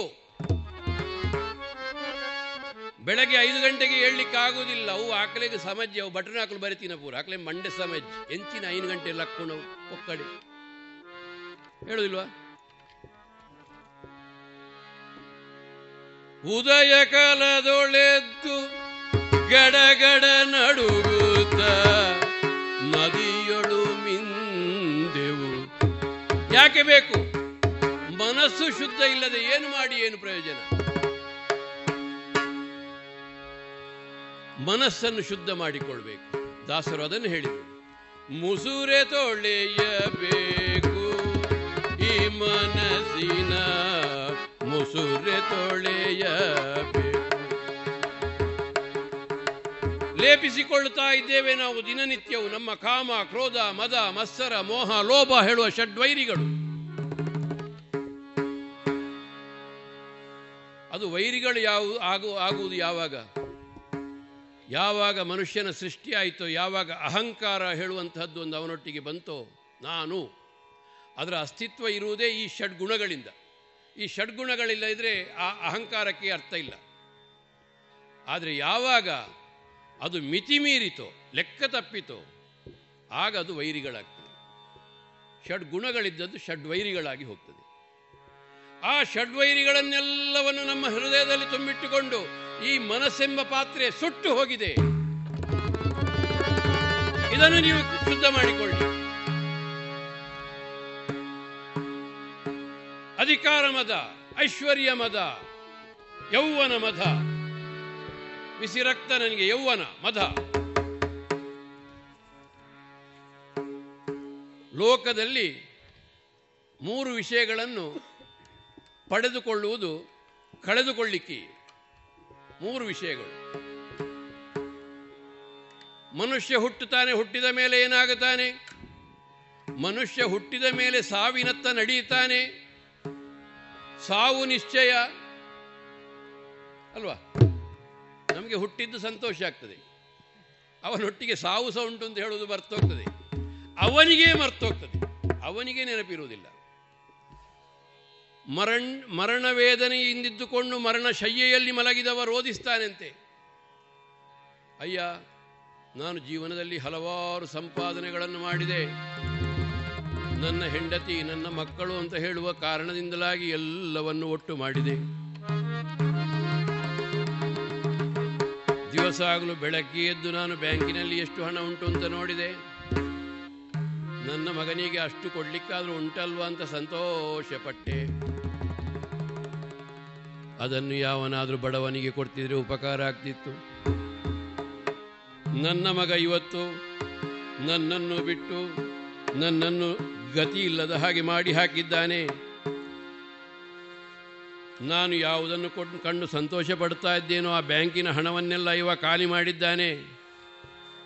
ಮೊನ್ನೆ ನನಗೆ ಗೊತ್ತಿರದೆ ಒಂದು ಸಿಗ್ನೇಚರ್ ತೆಕ್ಕೊಂಡು ನನ್ನ ಮನೆಯನ್ನು ಯಾರಿಗೋ ಅಡವಿಟ್ಟಿದ್ದಾನಂತೆ. ಈಗ ಮನೆಯೂ ಇಲ್ಲ, ಮಗನೂ ಇಲ್ಲ, ಧನವೂ ಇಲ್ಲ, ಏನೂ ಇಲ್ಲ. ಆಗ ಮರಣಶಯ್ಯೆಯಲ್ಲಿ ದುಃಖಿಸ್ತಾ ಇರ್ತಾನೆ. ನಾನು ತಪ್ಪು ಮಾಡಿದೆ, ಕೊಟ್ಟು ಕೆಟ್ಟೆನೆಂದೆನ ಬೇಡ. ಯಾಕೆ ದಾಸರು ಯಾಕೆ ಹೇಳ್ತಾರೆ? ಸುಮ್ಮನೆ ಹೇಳ್ತಾರೋ?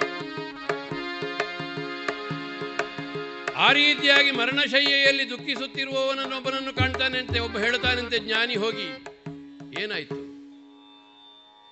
ನಾನು ಮರಣದ ಸಮೀಪಕ್ಕೆ ಬಂದಿದ್ದೇನೆ, ಇನ್ನು ನನ್ನಿಂದ ಏನೂ ಸರಿ ಮಾಡದ ಸ್ಥಿತಿಗೆ ಬಂದಿದ್ದೇನೆ. ಯಾರು ನನ್ನಲ್ಲಿ ಕೇಳಿದರೂ ನಾನು ಕೊಡಲಿಲ್ಲ. ನನ್ನ ಮಕ್ಕಳು, ಹೆಂಡತಿ, ಮಕ್ಕಳು ಅಂತ ಹೇಳಿ ಸಂಚಯ ಮಾಡಿದೆ, ಒಟ್ಟು ಮಾಡಿದೆ, ಒಟ್ಟು ಮಾಡಿದೆ. ಈಗ ಗತಿವಿಹೀನನಾಗಿದ್ದೇನೆ. ನಾನು ಎಷ್ಟು ವ್ಯಾಮೋಹದಿಂದ ಸಂಪಾದಿಸಿದ್ದೇನೋ ಅದಕ್ಕಿಂತ ದುಃಖದಿಂದ ನಾನು ಕಳೆದುಕೊಂಡಿದ್ದೇನೆ. ಸಂಪಾದಿಸಿದಾಗ ಸಂತೋಷಕ್ಕಿಂತ ನೂರು ಪಟ್ಟು ಹೆಚ್ಚು ದುಃಖ ಆಗ್ತದಂತೆ ಕಳೆದುಕೊಳ್ಳುವಾಗ, ನಷ್ಟ ಆಗುವಾಗ. ಆ ದುಃಖವನ್ನು ಅನುಭವಿಸ್ತಾ ಇದ್ದೇನೆ. ಮಕ್ಕಳಿಲ್ಲದ ದುಃಖ, ಹಣವಿಲ್ಲದ ದುಃಖ. ಆಗ ಅವ ಹೇಳ್ತಾನಂತೆ, ದಿನನಿತ್ಯವೂ ನೀನು ಮರಣಶಯ್ಯೆಯಲ್ಲಿ ಇದ್ದೇನೆ ಎಂಬುದಾಗಿ ಯೋಚಿಸ್ತಿದ್ರೆ ಈ ಕಷ್ಟ ಇತ್ತು. ಈಗ ಮರಣಶಯ್ಯೆಯಲ್ಲಿ ಇದ್ದ ನಂತರ ಹೀಗೆ ನೀನು ಯೋಚಿಸುವುದಕ್ಕಿಂತ ದಿನನಿತ್ಯವೂ ನೀನು ಮರಣಶಯ್ಯೆಯಲ್ಲಿದ್ದಿ ಅಂತ ಹೇಳುವುದನ್ನು ಯೋಚಿಸ್ತಿದ್ರೆ ಈ ಕಷ್ಟ ಇತ್ತು. ಎಷ್ಟು ಸರಳವಾದ ಉತ್ತರ, ಎಷ್ಟು ಸರಳವಾದ ಉತ್ತರ. ನಾವು ದಿನನಿತ್ಯವೂ ಯೋಚಿಸಬೇಕು, ನಾವು ಮರಣಶಯ್ಯೆಯಲ್ಲಿದ್ದೇವೆ. ಈ ಕ್ಷಣದಲ್ಲಿ ನಾನು ಉಸಿರಾಡ್ತಾ ಇದ್ದೇನೆ, ಈ ಕ್ಷಣದಲ್ಲಿ ಮಾತನಾಡ್ತಾ ಇದ್ದೇನೆ.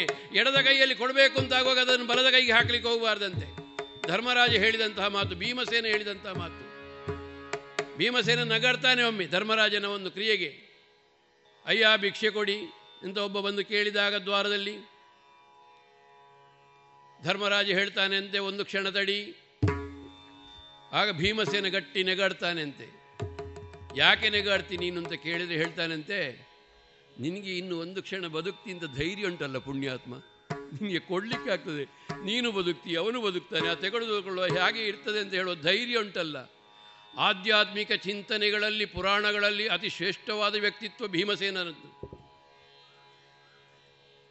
ಮನೋಪೂಜೆಯನ್ನು ಮಾಡುವ ಅವನ ಮನಸ್ಸು ಶುದ್ಧವಾಗಿತ್ತು. ಮನಸ್ಸು ಶುದ್ಧ ಮನಸ್ಸಿನಿಂದ ಯಾರು ಪೂಜೆ ಮಾಡಿದರೂ ದೇವರು ಸ್ವೀಕರಿಸ್ತಾನೆ. ನಾವು ದಿನನಿತ್ಯವೂ ಮಾಡಬೇಕಾದದ್ದು ಮನಸ್ಸನ್ನು ತೊಳೆಯುವಂತಹದ್ದು. ಮುಸುರೆ ತೊಳೆಯಬೇಕು, ಇದನ್ನು ಹೇಳಿದರು. ಒಂದು ಆಯುಸ್ಸು ನಾವು ಹಾಗೆ ಹುಟ್ಟಿದ ಹುಟ್ಟಿದ ಹಾಗೆ ನಾವು ಸಾಯ್ತೇವೆ. ಮತ್ತೊಂದು ನಾವು ಸಂಪಾದಿಸ್ತೇವೆ ಐಶ್ವರ್ಯವನ್ನು. ಐಶ್ವರ್ಯವನ್ನು ಸಂಪಾದಿಸಿದ್ದು ಒಂದಲ್ಲ ಒಂದು ದಿವಸ ಕಳೆದುಕೊಳ್ಳಿಕ್ಕೆ. ಯಾರಲ್ಲಿಯೂ ಐಶ್ವರ್ಯ ನಿರಂತರವಾಗಿ ನಿಲ್ಲುವುದಿಲ್ಲ. ಭೂಮಿ ಇರಲಿ, ಐಶ್ವರ್ಯ ಸಂಪತ್ತಿರಲಿ, ಯಾವುದೇ ಸಂ ಇದಿರಲಿ ಇದಿರಲಿ ಶಾಶ್ವತವಾಗಿ ನಿಲ್ಲುವುದಿಲ್ಲ, ಕಳೆದುಕೊಳ್ಳಿಕ್ಕೆ. ನಾನಿವತ್ತು ಐದು ಸಾವಿರ ರೂಪಾಯಿ ಸಂಪಾದನೆ ಮಾಡಿದೆ, ಯಾಕೆ?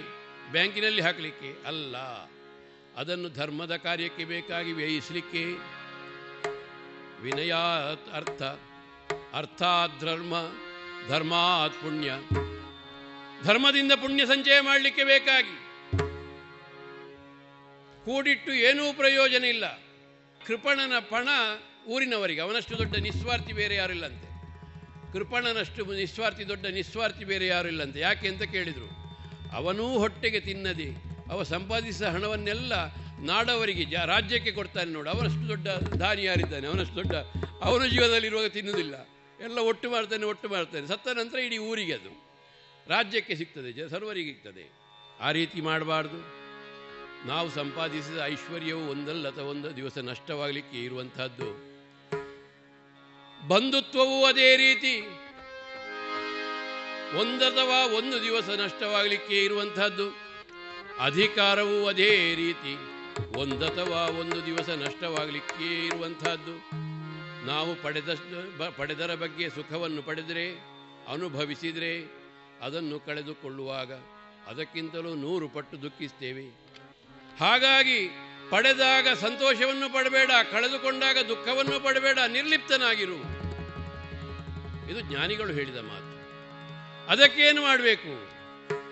ಮನಸ್ಸು ತೊಳೆಯಬೇಕು, ಮುಸುರೆ ತೊಳೆಯಬೇಕು, ಈ ಮನದ ಮುಸುರೆ ತೊಳೆಯಬೇಕು, ಮುಸುರೆ ತೊಳೆಯಬೇಕು, ಗುಸು ಗುಸು ಬಿಡಬೇಕು, ಮುಸುರೆ ತೊಳೆಯಬೇಕು, ಗುಸು ಗುಸು ಬಿಡಬೇಕು, ಮುಸುರೆ ತೊಳೆಯಬೇಕು.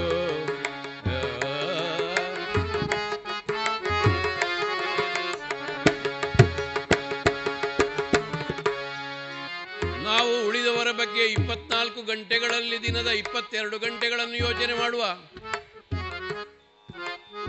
ಅವನಲ್ಲಿ ಆ ತಪ್ಪುಂಟು, ಅವ ಯಾವಾಗಲೂ ಹೀಗೆ ಮಾಡ್ತಾ ಇರ್ತಾನೆ, ಅವನು ಸರಿಯಿಲ್ಲ, ಇವನು ಸರಿಯಿಲ್ಲ, ಇಪ್ಪತ್ತೆರಡು ಗಂಟೆ ಅದನ್ನೇ ಯೋಚನೆ ಮಾಡುವ. ಒಂದು ಎರಡು ಗಂಟೆ ಆದರೂ ನಮ್ಮ ಬಗ್ಗೆ ಯೋಚನೆ ಮಾಡುವ. ನಾನಿವತ್ತು ಸೂರ್ಯೋದಯದಿಂದ ಸೂರ್ಯಾಸ್ತಮಾನದವರೆಗೆ ಮಾಡಿದಂತಹ ಕೆಲಸಗಳಲ್ಲಿ ಏನು ತಪ್ಪನ್ನು ಮಾಡಿದೆ, ಸರಿ ಮಾಡಿದ್ದನ್ನು ನಾನು ಹೇಳಬೇಕು ಅಂತಿಲ್ಲ, ಎಲ್ಲರೂ ನೋಡಿದವರು ಹೇಳ್ತಾರೆ. ನಾವು ತಪ್ಪು ಮಾಡಿದ್ದನ್ನು ಸರಿ ಮಾಡಿದ್ದಾರೆ ಅಂತ ಹೇಳ್ತಾರೆ, ಮುಖಶ್ರುತಿ. ಅದು ಎಲ್ಲರೂ ಮಾಡ್ತಾರೆ, ಅದಲ್ಲ. ನಾವು ಕೂತ್ಕೊಂಡು ಅವಲೋಕನ ಮಾಡಬೇಕು, ಏನು ತಪ್ಪು ಮಾಡಿದೆ, ಇದನ್ನಿನ್ನು ಹೇಗೆ ಸರಿ ಮಾಡಬೇಕು. ಇದಕ್ಕೆ ಸಂಸ್ಕಾರ ಅಂತ ಹೇಳ್ತಾರೆ. ಮನುಷ್ಯ ಹುಟ್ಟಿದ್ದಾನೆ ಯಾಕೆ ಅಂತ ಹೇಳಿದರೆ, ಪರಮಾತ್ಮನಾದವನು ತಮ್ಮ ಪುತ್ರ ಪುತ್ರರಂತಹ ಮಕ್ಕಳನ್ನು ಮನಸ್ಸನ್ನು ಪರಿಶುದ್ಧಗೊಳಿಸಲಿಕ್ಕೆ ಬೇಕಾಗಿ ಮತ್ತೆ ಮತ್ತೆ ಮತ್ತೆ ಮತ್ತೆ ಜನ್ಮವನ್ನು ಕೊಡ್ತಾನೆ. ನೀನು ಹುಟ್ಟು, ಬದುಕು, ನಿನಗೊಂದು ಅವಕಾಶ. ಯಾಕೆ ಅವಕಾಶ? ನಿನ್ನ ಮನಸ್ಸನ್ನು ಶುದ್ಧಪಡಿಸಲಿಕ್ಕೆ. ನೀನೇನಾಗಬೇಕು? ನೀನು ಪ್ರಹ್ಲಾದನಾಗು, ನೀನು ಧ್ರುವನಾಗು, ನೀನು ಭಕ್ತಾಗ್ರೇಸರನಾಗು, ಅಥವಾ ಸತ್ಯ ಸತ್ಯಸಂಧನಾಗು, ಹರಿಶ್ಚಂದ್ರನಾಗಿ ಸತ್ಯಸಂಧನಾಗು, ಅಥವಾ ಶಿಬಿಯ ಹಾಗೆ ದಾನಶೂರನಾಗು, ಅಥವಾ ಭಗೀರಥನಾಗಿ ಹಠವಾದಿಯಾಗು, ಪಿತೃಕಾರ್ಯವನ್ನು ಮಾಡು. ಇದಕ್ಕೆ ಪುರಾಣಗಳ ಆಧಾರವನ್ನು ಕೊಟ್ಟ. ಏನಾಗಬೇಕು? ಇದರತ್ತ ನಾವು ಗಮನವನ್ನೇ ಹರಿಸುವುದಿಲ್ಲ. ಕ್ಷಣ ಕ್ಷಣಕ್ಕೂ ಉಳಿದವರನ್ನು ತಿದ್ದುವುದರಲ್ಲಿಯೇ ತೀಡುವುದರಲ್ಲಿಯೇ ನಮ್ಮ ಸಮಯವನ್ನು ವ್ಯರ್ಥ ಮಾಡ್ತೇವೆ. ಜ್ಞಾನಿಗಳಾದವರು ಹೇಳಿದಂತಹ ಮಾತು, ಸ್ವಭಾವೋ ದುರತಿಕ್ರಮ.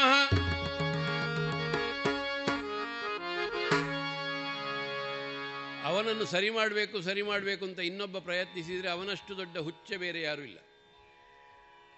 ಎಲ್ಲರೂ ಸರಿಯಾಗಬೇಕಾದದ್ದು ಅವರವರೇ ಯೋಚನೆ ಮಾಡಿಕೊಂಡು ಅವರವರೇ ಯೋಚನೆ ಮಾಡಿಕೊಂಡು ಸರಿಯಾಗಬೇಕಷ್ಟೇ ಹೊರತು ಇನ್ನೊಬ್ಬನಿಂದ ಸರಿಯಾಗಲಿಕ್ಕೆ ಸಾಧ್ಯ ಇಲ್ಲ. ಯಾಕೆ? ಸ್ವಭಾವೋ ದುರತಿಕ್ರಮ.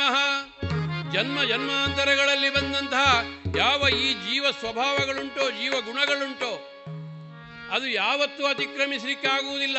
ಕಷ್ಟ ಸಾಧ್ಯ, ಅತಿಕ್ರಮಿಸುವುದು ಆಗುವುದಿಲ್ಲ ಅಂತಲೇ ನಿರ್ಣಯ ಅಲ್ಲ, ಕಷ್ಟ. ಅದಕ್ಕೆ ಬೇಕಾಗಿ ಸಂಸ್ಕಾರವನ್ನು ಕೊಡ್ತಾ ಹೋಗಬೇಕು. ಕಡು ಲೋಭಿಯಾಗಿದ್ದೆ ನಾನು, ಇನ್ನಾದರೂ ಲೋಭವನ್ನು ಕಡಿಮೆ ಮಾಡಬೇಕು. ಕಡು ಕಾಮಿಯಾಗಿದ್ದೆ ನಾನು, ಆ ಕಾಮವನ್ನು ಕಡಿಮೆ ಮಾಡಬೇಕು.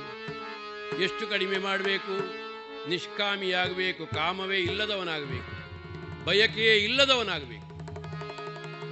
ಹಾಗೆಯೇ ಭಗವದ್ಗೀತೆಯಲ್ಲಿ ಶ್ರೀಕೃಷ್ಣ ಪರಮಾತ್ಮ ಹೇಳ್ತಾನೆ, ಅವನಿಗೆ ಪ್ರಿಯರಾದವರು ಯಾರು ಅಂತ ಕೇಳಿದರೆ,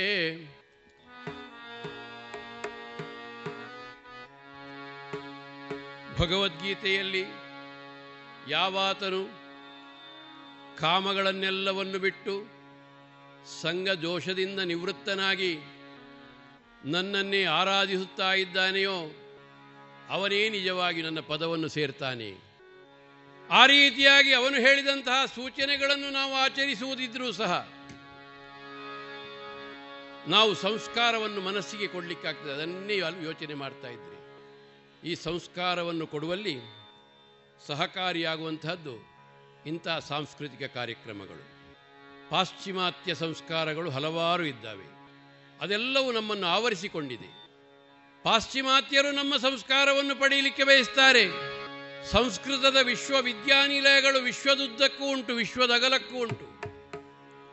ಆದರೆ ನಮಗೆ ಸಂಸ್ಕೃತ ಬೇಡ. ಸಂಸ್ಕೃತದಲ್ಲಿರುವಷ್ಟು ಸಂಸ್ಕಾರ ಬೇರೆ ಯಾವುದರಲ್ಲಿಯೂ ಇಲ್ಲ. ಒಬ್ಬ ರಾಮಾಯಣದ ಬಗ್ಗೆ ಒಂದು ವೇಳೆ ಪ್ರಬಂಧವನ್ನು ಬರೀತಾನೆ ಅಂತ ಆದರೆ ಯಾರೋ ಒಬ್ಬ ಅನುವಾದ ಮಾಡಿದಂತಹ ರಾಮಾಯಣವನ್ನು ಬರೆದರೆ ಎಷ್ಟು ಪ್ರಬಂಧ ಬರೆದಾನವ? ಅವ ಮೂಲ ರಾಮಾಯಣವನ್ನು ಓದಿಯೇ ಪ್ರಬಂಧ ಬರಿಬೇಕು. ಹಾಗಾದರೆ ಮೂಲ ರಾಮಾಯಣವನ್ನು ಓದಬೇಕು ಅಂತಾದರೆ ಸಂಸ್ಕೃತದ ಅರಿವಿಲ್ಲದೆ ಆಗ್ತದೆಯೋ? ಆಗ್ತದೆ. ಈಗ ಎಷ್ಟೋ ಮಂದಿ ಬರೀತಾರೆ, ಮಾಡ್ತಾರೆ. ಆದರೆ ಅದು ಎಷ್ಟು ಮಟ್ಟಿಗೆ ಅದು ಸರಿಯಾಗ್ತದೆ? ಒಬ್ಬೊಬ್ಬರ ಒಬ್ಬೊಬ್ಬರ ಯೋಚನೆಗನುಗುಣವಾಗಿ ಅದರ ಅದರ ಪ್ರಬಂಧಗಳನ್ನು ಬರೀಲಿಕ್ಕಾಗ್ತದೆ. ಅದೇ ರೀತಿಯಲ್ಲಿ ಮನುಷ್ಯನಾದವನು ನಿರಂತರವಾಗಿ ಸನ್ಮಾರ್ಗದಲ್ಲಿ ನಡೆಯುತ್ತಾ ತನ್ನ ಮನಸ್ಸನ್ನು ಶುದ್ಧಗೊಳಿಸುತ್ತಾ ಕೊನೆಯದಾಗಿ ಮುಕ್ತಿಯನ್ನು ಪಡೆಯುವಂತಹ ವಾಂಚೆಯನ್ನು ಹೊಂದಬೇಕು. ಮುಕ್ತಿಯನ್ನು ಪಡೆಯುವುದು ಹೇಗೆ ಅಂತ ಕೇಳಿದರೆ ವೇದಾಂತಗಳೆಲ್ಲವೂ ಹೇಳುತ್ತಾವೆ. ಯಾವಾತನು ಬ್ರಹ್ಮಜ್ಞಾನವನ್ನು ಹೊಂದುತ್ತಾನೆಯೋ ಅವನೇ ಮುಕ್ತನಾಗುತ್ತಾನೆ. ಆ ಬ್ರಹ್ಮಜ್ಞಾನವನ್ನು ಹೊಂದಿದವನೇ ನಿಜವಾಗಿಯೂ ಸಾಯುಜ್ಯವನ್ನು ಪಡೆಯುತ್ತಾನೆ. ಏತದಾಲಂಬನಂ ಶ್ರೇಷ್ಠಂ ಏತದಾಲಂಬನಂ ಪರಂ. ಕಠೋಪನಿಷತ್ತಿನಲ್ಲಿ ಹೇಳ್ತಾನೆ ಬಿ ಯಮಧರ್ಮರಾಯ ನಚಿಕೇತನಿಗೆ, ಏತದಾಲಂಬನಂ ಶ್ರೇಷ್ಠಂ ಏತದಾಲಂಬನಂ ಪರಂ ಏತದಾಲಂಬನಂ ಜ್ಞಾತ್ವಾ ಬ್ರಹ್ಮಲೋಕೆ ಮಹೀಯತೆ. ಯಾವಾತನು ಬ್ರಹ್ಮಜ್ಞಾನದ ಬಗ್ಗೆ ಅವಲಂಬಿಸಿರುತ್ತಾನೆಯೋ, ಯಾವಾತನು ಬ್ರಹ್ಮಜ್ಞಾನದ ಬಗ್ಗೆ ಆಸಕ್ತಿಯ ಆಸಕ್ತಿಯನ್ನು ಹೊಂದಿರುತ್ತಾನೆಯೋ ಅವನೇ ಶ್ರೇಷ್ಠನಾಗಿರ್ತಾನೆ. ಯಾವಾತನು ಬ್ರಹ್ಮಜ್ಞಾನವನ್ನು ಹೊಂದುತ್ತಾನೆಯೋ ಅವನು ಬ್ರಹ್ಮಲೋಕದಲ್ಲಿ ಮಹಿಮಾನ್ವಿತನಾಗಿರ್ತಾನೆ.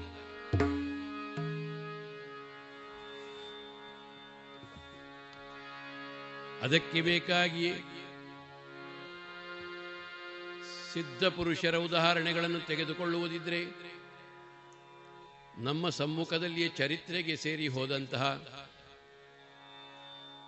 ರಾಘವೇಂದ್ರ ಸ್ವಾಮಿಯವರು, ಅವಧೂತ ಲಕ್ಷಣದಿಂದ ನಡೆದಂತಹ ನಿತ್ಯಾನಂದ ಸ್ವಾಮಿಯವರು, ಹೀಗೆ ಹಲವಾರು ಸಿದ್ಧ ಪುರುಷರು ನಮಗೆ ಗೋಚರರಾಗ್ತಾರೆ. ಆ ರೀತಿಯಾಗಿ ಮನಸ್ಸನ್ನು ಕ್ಷಣ ಕ್ಷಣಕ್ಕೂ ಶುದ್ಧೀಕರಿಸುತ್ತಾ ಹೋದಾಗ ಮೂರು ವಿಧವಾದಂತಹ ಕಾಯಸ್ವರೂಪವನ್ನು ಏಕಕಾಲದಲ್ಲಿ ನಾವು ಭೇದಿಸಬೇಕು. ಅದು ಮುಕ್ತಿ. ನಾವೀಗ ಇರುವಂತಹದ್ದು ಸ್ಥೂಲ ಶರೀರ, ಇದು ಒಂದು ರೂಪ, ನಮ್ಮ ಜೀವಿಗಳ ಒಂದು ರೂಪ. ಸತ್ತ ನಂತರವೂ ನಾವು ಇರುವ ರೂಪ ಅದೇ ಸೂಕ್ಷ್ಮ ಸ್ವರೂಪ.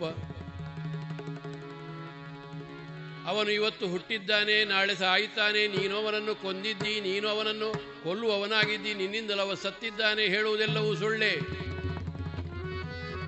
ಅವನು ಸಾಯುವುದೂ ಇಲ್ಲ, ನೀನು ಕೊಲ್ಲುವುದೂ ಇಲ್ಲ, ನಿನಗೆ ಕೊಲ್ಲಿಕ್ಕೂ ಸಾಧ್ಯ ಇಲ್ಲ. ಅವನನ್ನು ನೀರಲ್ಲಿ ಅದ್ದಿ ಒದ್ದೆ ಮಾಡಲಿಕ್ಕೂ ಸಾಧ್ಯ ಇಲ್ಲ. ಅವನು ಗಾಳಿಗೆ ಒಣಗುವುದೂ ಇಲ್ಲ, ಅವನು ಬೆಂಕಿಗೆ ಸುಡುವುದೂ ಇಲ್ಲ. ಅಂತಹ ಆತ್ಮಸ್ವರೂಪನು ಸ್ಥೂಲ ಶರೀರನಾಗಿದ್ದಾನೆ. ಈಗ ಮರಣಾನಂತರ ಅವನು ಸೂಕ್ಷ್ಮ ಶರೀರಿಯಾಗಿರ್ತಾನೆ. ಎಂಚಿನ ಪಕ್ಕಡೆ ಸೈತ್ಯವಕ್ಕ ಅಮ್ಮೆರೆಗೆ ಪಿಂಡತ್ತು ಆರೆ ತಿನಿಯರವರ್ ಪೇರಾರು ಇಲ್ವಾ? ಕೇಳುವುದಿಲ್ವಾ? ಕಣ್ಣಿಗೆ ಕಾಣದಂತಹ ಸೂಕ್ಷ್ಮ ಶರೀರಿಗಳು ಎಲ್ಲ ವಾತಾವರಣದಲ್ಲಿ ತುಂಬಿಕೊಂಡಿದ್ದಾರೆ. ಎಲ್ಲಿ ನಮ್ಮ ಹಾಗೆಯೇ ಸ್ವಲ್ಪ ದೇವರ ಬಗ್ಗೆ ನಂಬಿಕೆ ಇದ್ದವರು ಇರುವ ಸೂಕ್ಷ್ಮ ಶರೀರಿಗಳಿದ್ದಾರೆಯೋ ಅಲ್ಲಿ ಅದನ್ನು ಇಂಗ್ಲೀಷಲ್ಲಿ ಈಗ ಹೊಸತ್ತು ಹೇಳಿದ್ದಾರೆ, ಅಲ್ಲಿ ಪಾಸಿಟಿವ್ ಎನರ್ಜಿ ಉಂಟು, ಅಲ್ಲಿ ಪಾಸಿಟಿವ್ ಎನರ್ಜಿ. ಎಲ್ಲಿ ಕೊಡೆ ಕೊಲೆಗಡುಕರ ಕುಡುಕರ ಪ್ರೇತಗಳೇ ತಿರುಗಾಡ್ತಾ ಇರ್ತದೋ ಅಲ್ಲಿ ನೆಗೆಟಿವ್ ಎನರ್ಜಿ ಇರ್ತದೆ. ಕೊಲೆಗಡುಕರು ಅವ ಯಾಕೆ ಬಾರ್ರಿ, ಅವ ಈಗಲೂ ಕೊಲೆ ಮಾಡೋದ್ರಲ್ಲಿ ಇದ್ದಾನಲ್ಲ, ಅವನಿಗೆ ಕುಡಿಯೋದು ಬಿಡ್ಲಿಕ್ಕೆ ಆಗೋದಿಲ್ವಾ, ಯಾಕೆ ಹೀಗೆ ಕುಡಿತಾನೆವ? ಸ್ವಭಾವೋ ದುರತಿಕ್ರಮ. ಹೆಂಡತಿಯ ಮಾಂಗಲ್ಯ ಸೂತ್ರವನ್ನಾದರೂ ಯಾರಲ್ಲಾದರೂ ಕೊಟ್ಟು ಹಣ ತೆಕ್ಕೊಂಡು ತೆಗೆದುಕೊಂಡು ಕುಡಿಯಲೇಬೇಕು ಅವನಿಗೆ. ಹಾಗಾದರೆ ಇದನ್ನೆಲ್ಲವನ್ನು ಸರಿ ಮಾಡಲಿಕ್ಕಾಗುವುದಿಲ್ವಾ? ಸಂಸ್ಕಾರ ಕೊಡಬೇಕು. ಸ್ವಭಾವೋ ದುರತಿಕ್ರಮ. ಕಷ್ಟ ಸಾಧ್ಯವಾದಂತಹ ಈ ಸ್ವಭಾವವನ್ನು ಬದಲಿಸಬೇಕು. ಅದಕ್ಕೆ ನಮ್ಮ ಹಿಂದೂ ಸಮಾಜ ಪ್ರಯತ್ನಶೀಲವಾಗಬೇಕು. ನನಗೆ ಬಹಳ ದುಃಖವಾಗ್ತದೆ, ಖೇದವಾಗ್ತದೆ. ದಕ್ಷಿಣ ಕನ್ನಡ ಜಿಲ್ಲೆಯಲ್ಲಿ ಧರ್ಮಸ್ಥಳ ವೀರೇಂದ್ರ ಹೆಗ್ಡೆಯವರೊಬ್ಬರು ಬಿಟ್ಟರೆ ಬೇರೆ ಯಾರೂ ಈ ಕುಡುಕತನದಿಂದ ಮುಕ್ತನಾಗಲಿಕ್ಕೆ ಪ್ರಯತ್ನಶೀಲರಾಗಲಿಲ್ಲ. ಯಾರಿಗೂ ಅದು ಬೇಡ. ಯಾಕೆ ಅಂತ ಕೇಳಿದರೆ, ನಾನು ಬಿಡದ್ದನ್ನು ಇನ್ನೊಬ್ಬನಿಗೆ ಬೋಧಿಸುವುದು ಹೇಗೆ? ಆ ರೀತಿಯಾದಂಥ ಈ ಹಿಂದೂ ಸಮಾಜದ ದುರಂತ, ಮನೆ ಮನೆಗಳಲ್ಲಿ ದುಃಖ. ಯಾಕೆ ಅಂತ ಕೇಳಿದರೆ, ಕುಡಿತಾನೆ ಮಗ, ಕುಡಿತಾನೆ ಗಂಡ, ಕುಡಿತಾನೆ ಮತ್ತೊಬ್ಬ, ಕುಡಿತಾನೆ ಮತ್ತೊಬ್ಬನಿಗೆ ಜೂಜಿನ ಹುಚ್ಚುಂಟು. ಈ ದುಶ್ಚೇಟಗಳಿಂದ ನಾವೆಲ್ಲ ಮುಕ್ತರಾಗದೆ ನಮ್ಮ ಹಿಂದೂ ಸಮಾಜ ಯಾವಾಗಲೂ ಮೇಲೆ ಹೋಗಲಿಕ್ಕೆ ಸಾಧ್ಯವೇ ಇಲ್ಲ. ಮತದ ಬಗ್ಗೆ ಶ್ರದ್ಧೆ ಇಲ್ಲ ನಮಗೆ. ಹರಿಕತೆ ಏರಿಗೆಯ ಪಕ್ಕಡೆ ಯಾರನ್ನ ಹರಿಕತೆ ಸುರಾಂಡೆ ಎಂಚಿನವು ಪೊಯ್ನಮ್ಮ ಅವಳೆಡ್ಡೆ ಪಿಕ್ಚರ್ ಉಂಟು. ಅದ ಪಿಕ್ಚರ್ ಉಂಟು, ಲಾಯಕದ ಪಿಕ್ಚರ್ ಉಂಟು. ಇನಿಯ ಆರು ನಮ್ಮ ಮಲ್ಲ ಒಂಜು ಲಕ್ಷ ಕೊರಟಿಗಾರಿಗೂ ಒಂಜು ಐವ ಲಕ್ಷನೇ ಸಿಂಗರ್ ಒರಿ ಬರ್ಪೇರೆಯರ ಟಿ ವಿದಾರು ಬರ್ಪೇರೆ ಎಡವಿ ನಮಗೆ. ಈ ರೀತಿಯಾದಂತಹ ಮನೋಸ್ಥಿತಿಯಲ್ಲಿ ನಮ್ಮ ಸಮಾಜ ಉಂಟೀಗ. ದೇವರ ಬಗ್ಗೆ ಅರಿವು ಬೇಡ. ಇಂತಹ ಸ್ಥಿತಿಯಲ್ಲಿ ನಾವು ಈ ಸಮಾಜವನ್ನು ತಿದ್ದುವ ಕೆಲಸದಲ್ಲಿ ಅಳಿಲ ಸೇವೆಯನ್ನು ಮಾಡಲಿಕ್ಕೆ ಬೇಕಾಗಿ ಈ ಹರಿಕಥಾ ಕಾಲಕ್ಷೇಪ ಹೇಳುವಂತಹ ಒಂದು ಸಂವಿಧಾನವನ್ನು, ಸಮ್ಯಕ್ ವಿಧಾನವನ್ನು ನಮ್ಮ ಪೂರ್ವಜರು ಸಿದ್ಧಗೊಳಿಸಿದರು. ಇದನ್ನು ಆಸ್ವಾದಿಸುವ ಮನಬೇಕು. ಇವತ್ತು ನಾವು ಆರಿಸಿಕೊಂಡಂತಹ ಪ್ರಸಂಗ ತ್ರಿಪುರ ಮಥನ, ಅದು ಇದಕ್ಕೆ ಒಂದು ಉದಾಹರಣೆಯಾಗಿದೆ. ಸ್ಥೂಲ ಶರೀರವೊಂದು, ಸೂಕ್ಷ್ಮ ಶರೀರವೊಂದು, ಮೂರನೆಯದ್ದೇ ಕಾರಣ ಶರೀರ, ಆ ಬಳಿಕ ಉಳಿಯುವಂತಹದ್ದೇ ತುರ್ಯ ಹೇಳುವಂತಹ ಒಂದು ಸ್ಥಿತಿಯ ಶರೀರ. ಇದು ತುರ್ಯವನ್ನು ಯಾವಾಗ ನಾವು ಮುಡುತ್ತೇವೆಯೋ ಆಗ ನಾವು ಸಾಯುಜ್ಯವನ್ನು ಹೊಂದುತ್ತೇವೆ. ಸಮುದ್ರದಿಂದ ಹೊರಟಂತಹ ಬಿಂದು ನೀರು ನದಿಯಾಗಿ ಹರಿದು ಮತ್ತೆ ಸಮುದ್ರವನ್ನು ಸೇರಿದ ಹಾಗೆ ಈ ತುರ್ಯಾ ಸ್ಥಿತಿಗೆ ಹೋಗಬೇಕು ಹೇಳುವಂತಹ ಸತ್ಸಂಕಲ್ಪದಿಂದಲೇ ಎಲ್ಲ ಶಾಸ್ತ್ರ ವೇದ ದಾಸರೆಲ್ಲರೂ ಅವರ ಕೃತಿಗಳನ್ನು ಸಮಾಜಕ್ಕೆ ಕೊಟ್ಟಿದ್ದಾರೆ. ಅಂತಹದರಲ್ಲಿ ಬರುವಂತಹ ಇಂದಿನ ಕತೆ ತ್ರಿಪುರ ಮಥನ. ಪುರಾಣಗಳಲ್ಲಿ ಶ್ರೇಷ್ಠವಾದಂತಹ ಶಿವಪುರಾಣದಿಂದ ಆಯ್ದುಕೊಂಡಂತಹ ಈ ಪ್ರಸಂಗದ ಪ್ರಸ್ತುತಿಯನ್ನು ನಾನು ಈ ವೇದಿಕೆಯಲ್ಲಿ ಮಾಡಲಿಕ್ಕಿದ್ದೇನೆ. ಆ ಆರಂಭದ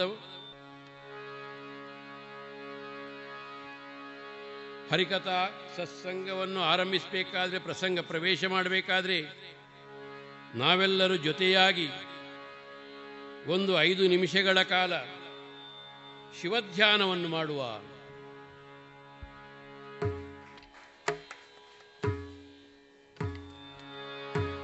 ಶಿವಧ್ಯಾನವನ್ನು ಮಾಡುವ ಹೇಳುವಂತಹ ಉದ್ದೇಶದಿಂದಲೇ ಶಿವ ಎಂದರೆ ಏನು? ತ್ವಮೇವ ಮಾತಾ ಚ ಪಿತಾ ತ್ವಮೇವ, ತ್ವಮೇವ ಮಾತಾ ಚ ಪಿತಾ ತ್ವಮೇವ, ತ್ವಮೇವ ಬಂಧುಶ್ಚ ಸಖಾ ತ್ವಮೇವ, ತ್ವಮೇವ ವಿದ್ಯಾ ದ್ರವಿಣಂ ತ್ವಮೇವ, ತ್ವಮೇವ ಸರ್ವಂ ಮಮ ದೇವ ದೇವ.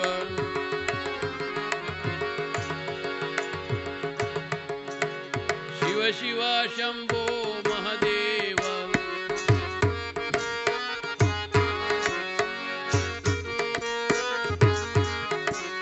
ಶಿವ ಶಿವ ಶಂಭೋ ಮಹದೇವ, ಶಂಭೋ ಶಂಕರ ಮಹದೇವ.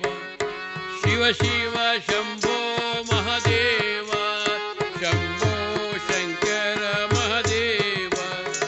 ಪಾರ್ವತಿ ರಮಣ ಮಹದೇವ, ಗಿರಿಜಾ ವಲ್ಲಭ ಮಹದೇವ. ಶಿವ ಶಿವ ಶಂಭೋ ಮಹದೇವ, ಶಂಭೋ ಶಂಕರ ಮಹದೇವ.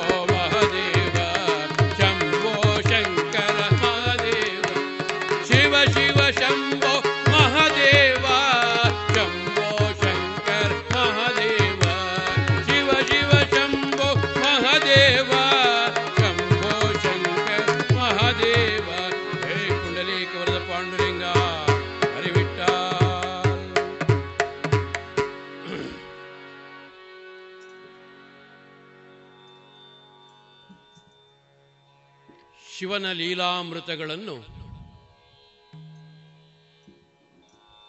ಈ ವೇದಿಕೆಯಲ್ಲಿ ಪ್ರಸ್ತುತಪಡಿಸುವಂತಹ ಕೈಂಕರ್ಯದಲ್ಲಿ ನಾವು ತೊಡಗಿರುವಾಗ ಅವನ ಅನುಗ್ರಹಕ್ಕೆ ಬೇಕಾಗಿ ಈಶ್ವರನ ಪರಬ್ರಹ್ಮ ಸ್ವರೂಪ ಪಂಚಮುಖಿ ಈಶ್ವರ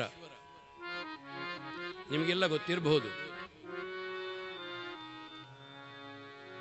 ನಿರಾಕಾರ ನಿರ್ಗುಣನಾಗಿರುವವನೇ ಪರಬ್ರಹ್ಮ ಸ್ವರೂಪನಾದಂಥ ಈಶ್ವರ ಅಂತ ಹೇಳುವುದನ್ನು ಶಿವಪುರಾಣದಲ್ಲಿ ಹೇಳಿದರು. ನಾದಸ್ವರೂಪನಿದ್ದಾನೆ ಆ ಪರಬ್ರಹ್ಮ ಸ್ವರೂಪನಾದಂಥ ಈಶ್ವರ ಎಂಬುದಾಗಿ ಹೇಳಿದ್ದು ಹೇಳುವುದಾಗಿದ್ರು. ಸಾಕಾರವಾಗಿ ಏನು ಅಂತ ಕೇಳಿದಾಗ ಪಂಚಮುಖ ಶಿವನನ್ನು ತೋರಿಸ್ತಾರೆ. ಈಶಾನ ವಾಮವೇ ವಾಮದೇವ ಸತ್ ತತ್ಪುರುಷ ಸತ್ಯೋಜಾತ ಅಘೋರ ಹೇಳುವಂತಹ ಐದು ಮುಖಗಳನ್ನು ಹೊಂದಿದ್ದುಕೊಂಡು ಸೃಷ್ಟಿ ಸ್ಥಿತಿ ಲಯಕಾರಕನಾಗಿದ್ದುಕೊಂಡು ತಿರೋಭಾವವನ್ನು ಕೊಡುತ್ತಾ ಅನುಗ್ರಹ ರೂಪನಾಗಿದ್ದಾನೆ. ಸೃಷ್ಟಿ ಸ್ಥಿತಿ ಲಯ ತಿಲೋಭಾವ ಅನುಗ್ರಹಕಾರಕ ಐದು ಕೆಲಸಗಳನ್ನು ಮಾಡ್ತಾ ಇದ್ದಾನೆ ಒಬ್ಬನಿಗೆ. ಈ ಪರಬ್ರಹ್ಮ ಸ್ವರೂಪನ ಲೀಲೆಗಳಲ್ಲಿ ತ್ರಿಪುರ ಮಥನ ಹೇಳುವಂತಹದ್ದು ಬಹಳ ಘನವಾದಂತಹ ಲೀಲೆ. ಇದುವರೆಗೆ ಶೇಣಿ ಗೋಪಾಲಕೃಷ್ಣ ಭಟ್ ಚಾರಿಟೇಬಲ್ ಟ್ರಸ್ಟ್ ವತಿಯಿಂದ ಶೇಣಿ ಸಂಸ್ಮರಣೆ ಹರಿಕಥಾ ಸಪ್ತಾಹದ ಅಂಗವಾಗಿ ಪ್ರಸ್ತುತಗೊಂಡಂತಹ ಹರಿಕತೆ ತ್ರಿಪುರ ಮಥನ ಇದುವರೆಗೆ ಕೇಳಿದಿರಿ. ಇನ್ನು ಮುಂದುವರಿದ ಹರಿಕತೆಯ ಭಾಗ ಮುಂದಿನ ಭಾನುವಾರದ ಸಂಚಿಕೆಯಲ್ಲಿ ಕೇಳೋಣ.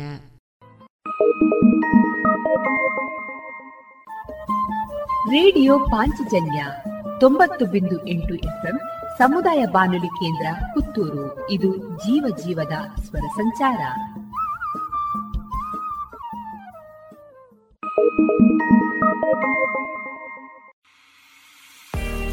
ನಿಮಗೆ I A S, I P S, K A S ಅಧಿಕಾರಿಯಾಗುವ ಕನಸಿದೆಯೇ?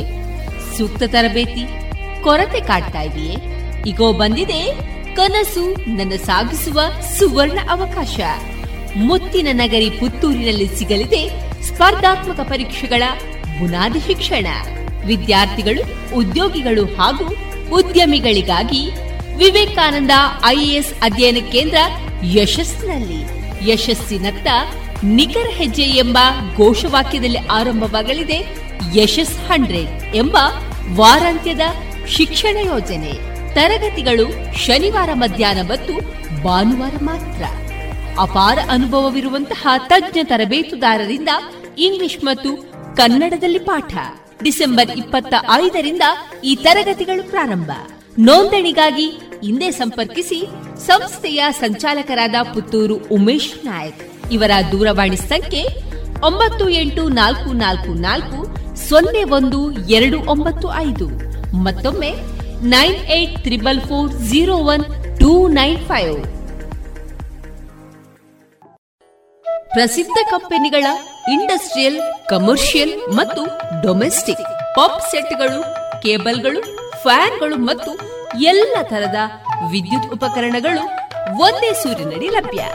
ಬನ್ನಿ ಮೈತ್ರಿ ಎಲೆಕ್ಟ್ರಿಕ್ ಕಂಪನಿಗೆ. ಬಾಳು ಬೆಳಗಿಸುವ ಬಾಂಧವ್ಯ ನಿಮ್ಮದಾಗಿಸಲು ಕಾದಿದೆ Maitri electric company, Susha chambers, Molahalli Shivaraya road, Puttur. ಎಲ್ಲಾ ತರಹದ ಸೀರೆ, ಬ್ಲೌಸ್ಗಳಿಗೆ ಹೊಂದುವಂತಹ ಹಾಗೂ lehenga, uniform, nightie, suiting, sports dress ಇವೆಲ್ಲ ಉಡುಪುಗಳಿಗೆ ಬೇಕಾಗುವಂತಹ ವಿವಿಧ ರೀತಿಯ ಆಧುನಿಕ ವಿನ್ಯಾಸದ ಒಳ ಉಡುಪುಗಳು ಕೈಗೆಟಕುವ ದರದಲ್ಲಿ ಎಲ್ಲಾ ಬ್ರ್ಯಾಂಡ್ಗಳಲ್ಲಿ ಲಭ್ಯ. ಅದೇ ಲಶ್ ಫ್ಯಾಷನ್ ಇನ್ಸೈಡ್ ಕೋರ್ಟ್ ರಸ್ತೆ ಪುತ್ತೂರಿನಲ್ಲಿ. ಇದೀಗ ನೂತನವಾಗಿ ಶೀಘ್ರದಲ್ಲೇ ಲೋಕಾರ್ಪಣೆಗೊಳ್ಳಲಿರುವ GL one mall main road ಪುತ್ತೂರಿನಲ್ಲಿ ನಮ್ಮ ಎಲ್ಲಾ ಗ್ರಾಹಕರ ಸಹಕಾರದ ಮೇರೆಗೆ ಎರಡನೇ ಶಾಖೆ ಶುಭಾರಂಭಗೊಳ್ಳಲಿದೆ. ಇನ್ನೂ ಹೆಚ್ಚಿನ ವಿಶಿಷ್ಟ ಶೈಲಿಯೊಂದಿಗೆ.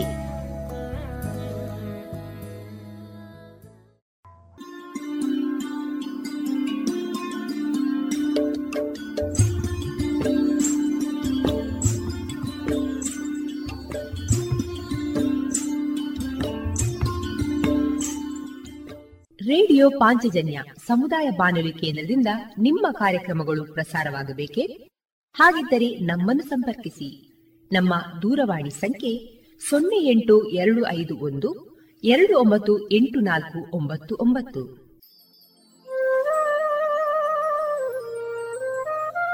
ಗಮನಿಸಿ ಕೇಳುವರೆ, ನಮ್ಮ ಕಾರ್ಯಕ್ರಮಗಳನ್ನು ವೆಬ್ಸೈಟ್ ಮೂಲಕ ಕೂಡ ಆಲಿಸಬಹುದು. ನಮ್ಮ ವೆಬ್ಸೈಟ್ ವಿಳಾಸ W W W dot radio Panchajanya dot com. ಇಲ್ಲಿ ಆರ್ಕೈವ್ಸ್ನ ಭಾಗಕ್ಕೆ ಹೋಗಿ ಕ್ಲಿಕ್ ಮಾಡಿದರೆ ಹಳೆ ಕಾರ್ಯಕ್ರಮಗಳನ್ನು ಕೂಡ ಆಲಿಸಬಹುದು. ಜೊತೆಗೆ ನಮ್ಮ ಪ್ರಸಾರವನ್ನು ಆಪ್ ಮೂಲಕವೂ ಕೇಳಬಹುದು. ಪ್ಲೇಸ್ಟೋರ್ನಲ್ಲಿ ಪಾಂಚಜನ್ಯ ಸರ್ಚ್ ಮಾಡಿ ಡೌನ್ಲೋಡ್ ಮಾಡಿಕೊಂಡು ತಮ್ಮ ಮೊಬೈಲ್ಗಳಿಗೆ ಇನ್ಸ್ಟಾಲ್ ಮಾಡಿದರೆ ರೇಡಿಯೋ ಪ್ರಸಾರದ ಕಾರ್ಯಕ್ರಮವನ್ನು ನೀವು ಆಲಿಸಬಹುದು. ನಮ್ಮ ಪ್ರಸಾರದ ಬಗೆಗೆ ನಿಮ್ಮ ಅಭಿಪ್ರಾಯಗಳನ್ನು ಹಂಚಿಕೊಳ್ಳಲು ನಮ್ಮ ವಿಳಾಸ ರೇಡಿಯೋ ಪಾಂಚಜನ್ಯ ತೊಂಬತ್ತು ಬಿಂದು ಎಂಟು ಎಫ್ಎಂ ಸಮುದಾಯ ಬಾನುಲಿ ಕೇಂದ್ರ, ನೆಹರು ನಗರ, ಪುತ್ತೂರು. ನಮ್ಮ ದೂರವಾಣಿ ಸಂಖ್ಯೆ ಸೊನ್ನೆ ಎಂಟು ಎರಡು ಐದು ಒಂದು ಎರಡು ಒಂಬತ್ತು ಎಂಟು ನಾಲ್ಕು ಒಂಬತ್ತು ಒಂಬತ್ತು. ಇಮೇಲ್ ವಿಳಾಸ radio Panchajanya at Gmail dot com. ನಮ್ಮ ವಿಳಾಸ ಮತ್ತೊಮ್ಮೆ ರೇಡಿಯೋ ಪಾಂಚಜನ್ಯ ತೊಂಬತ್ತು ಬಿಂದು ಎಂಟು ಎಫ್ಎಂ ಸಮುದಾಯ ಬಾನುಲಿ ಕೇಂದ್ರ, ನೆಹರು ನಗರ, ಪುತ್ತೂರು. ನಮ್ಮ ದೂರವಾಣಿ ಸಂಖ್ಯೆ ಸೊನ್ನೆ ಎಂಟು ಎರಡು ಐದು ಒಂದು ಎರಡು ಒಂಬತ್ತು ಎಂಟು ನಾಲ್ಕು ಒಂಬತ್ತು ಒಂಬತ್ತು. ಇಲ್ಲಿಗೆ ಈ ಹೊತ್ತಿನ ಪ್ರಸಾರ ಕಾರ್ಯಕ್ರಮವನ್ನ ಮುಕ್ತಾಯಗೊಳಿಸುತ್ತಿದ್ದೇವೆ. ಆತ್ಮೀಯ ಕೇಳುಗರಿಗೆಲ್ಲ ರೇಡಿಯೋ ಪಾಂಚಜನ್ಯದ ಬಳಗದ ಪರವಾಗಿ ನಾನು ತೇಜಸ್ವಿ ರಾಜೇಶ್ ಮಾಡುವ ಅನಂತ ವಂದನೆಗಳು.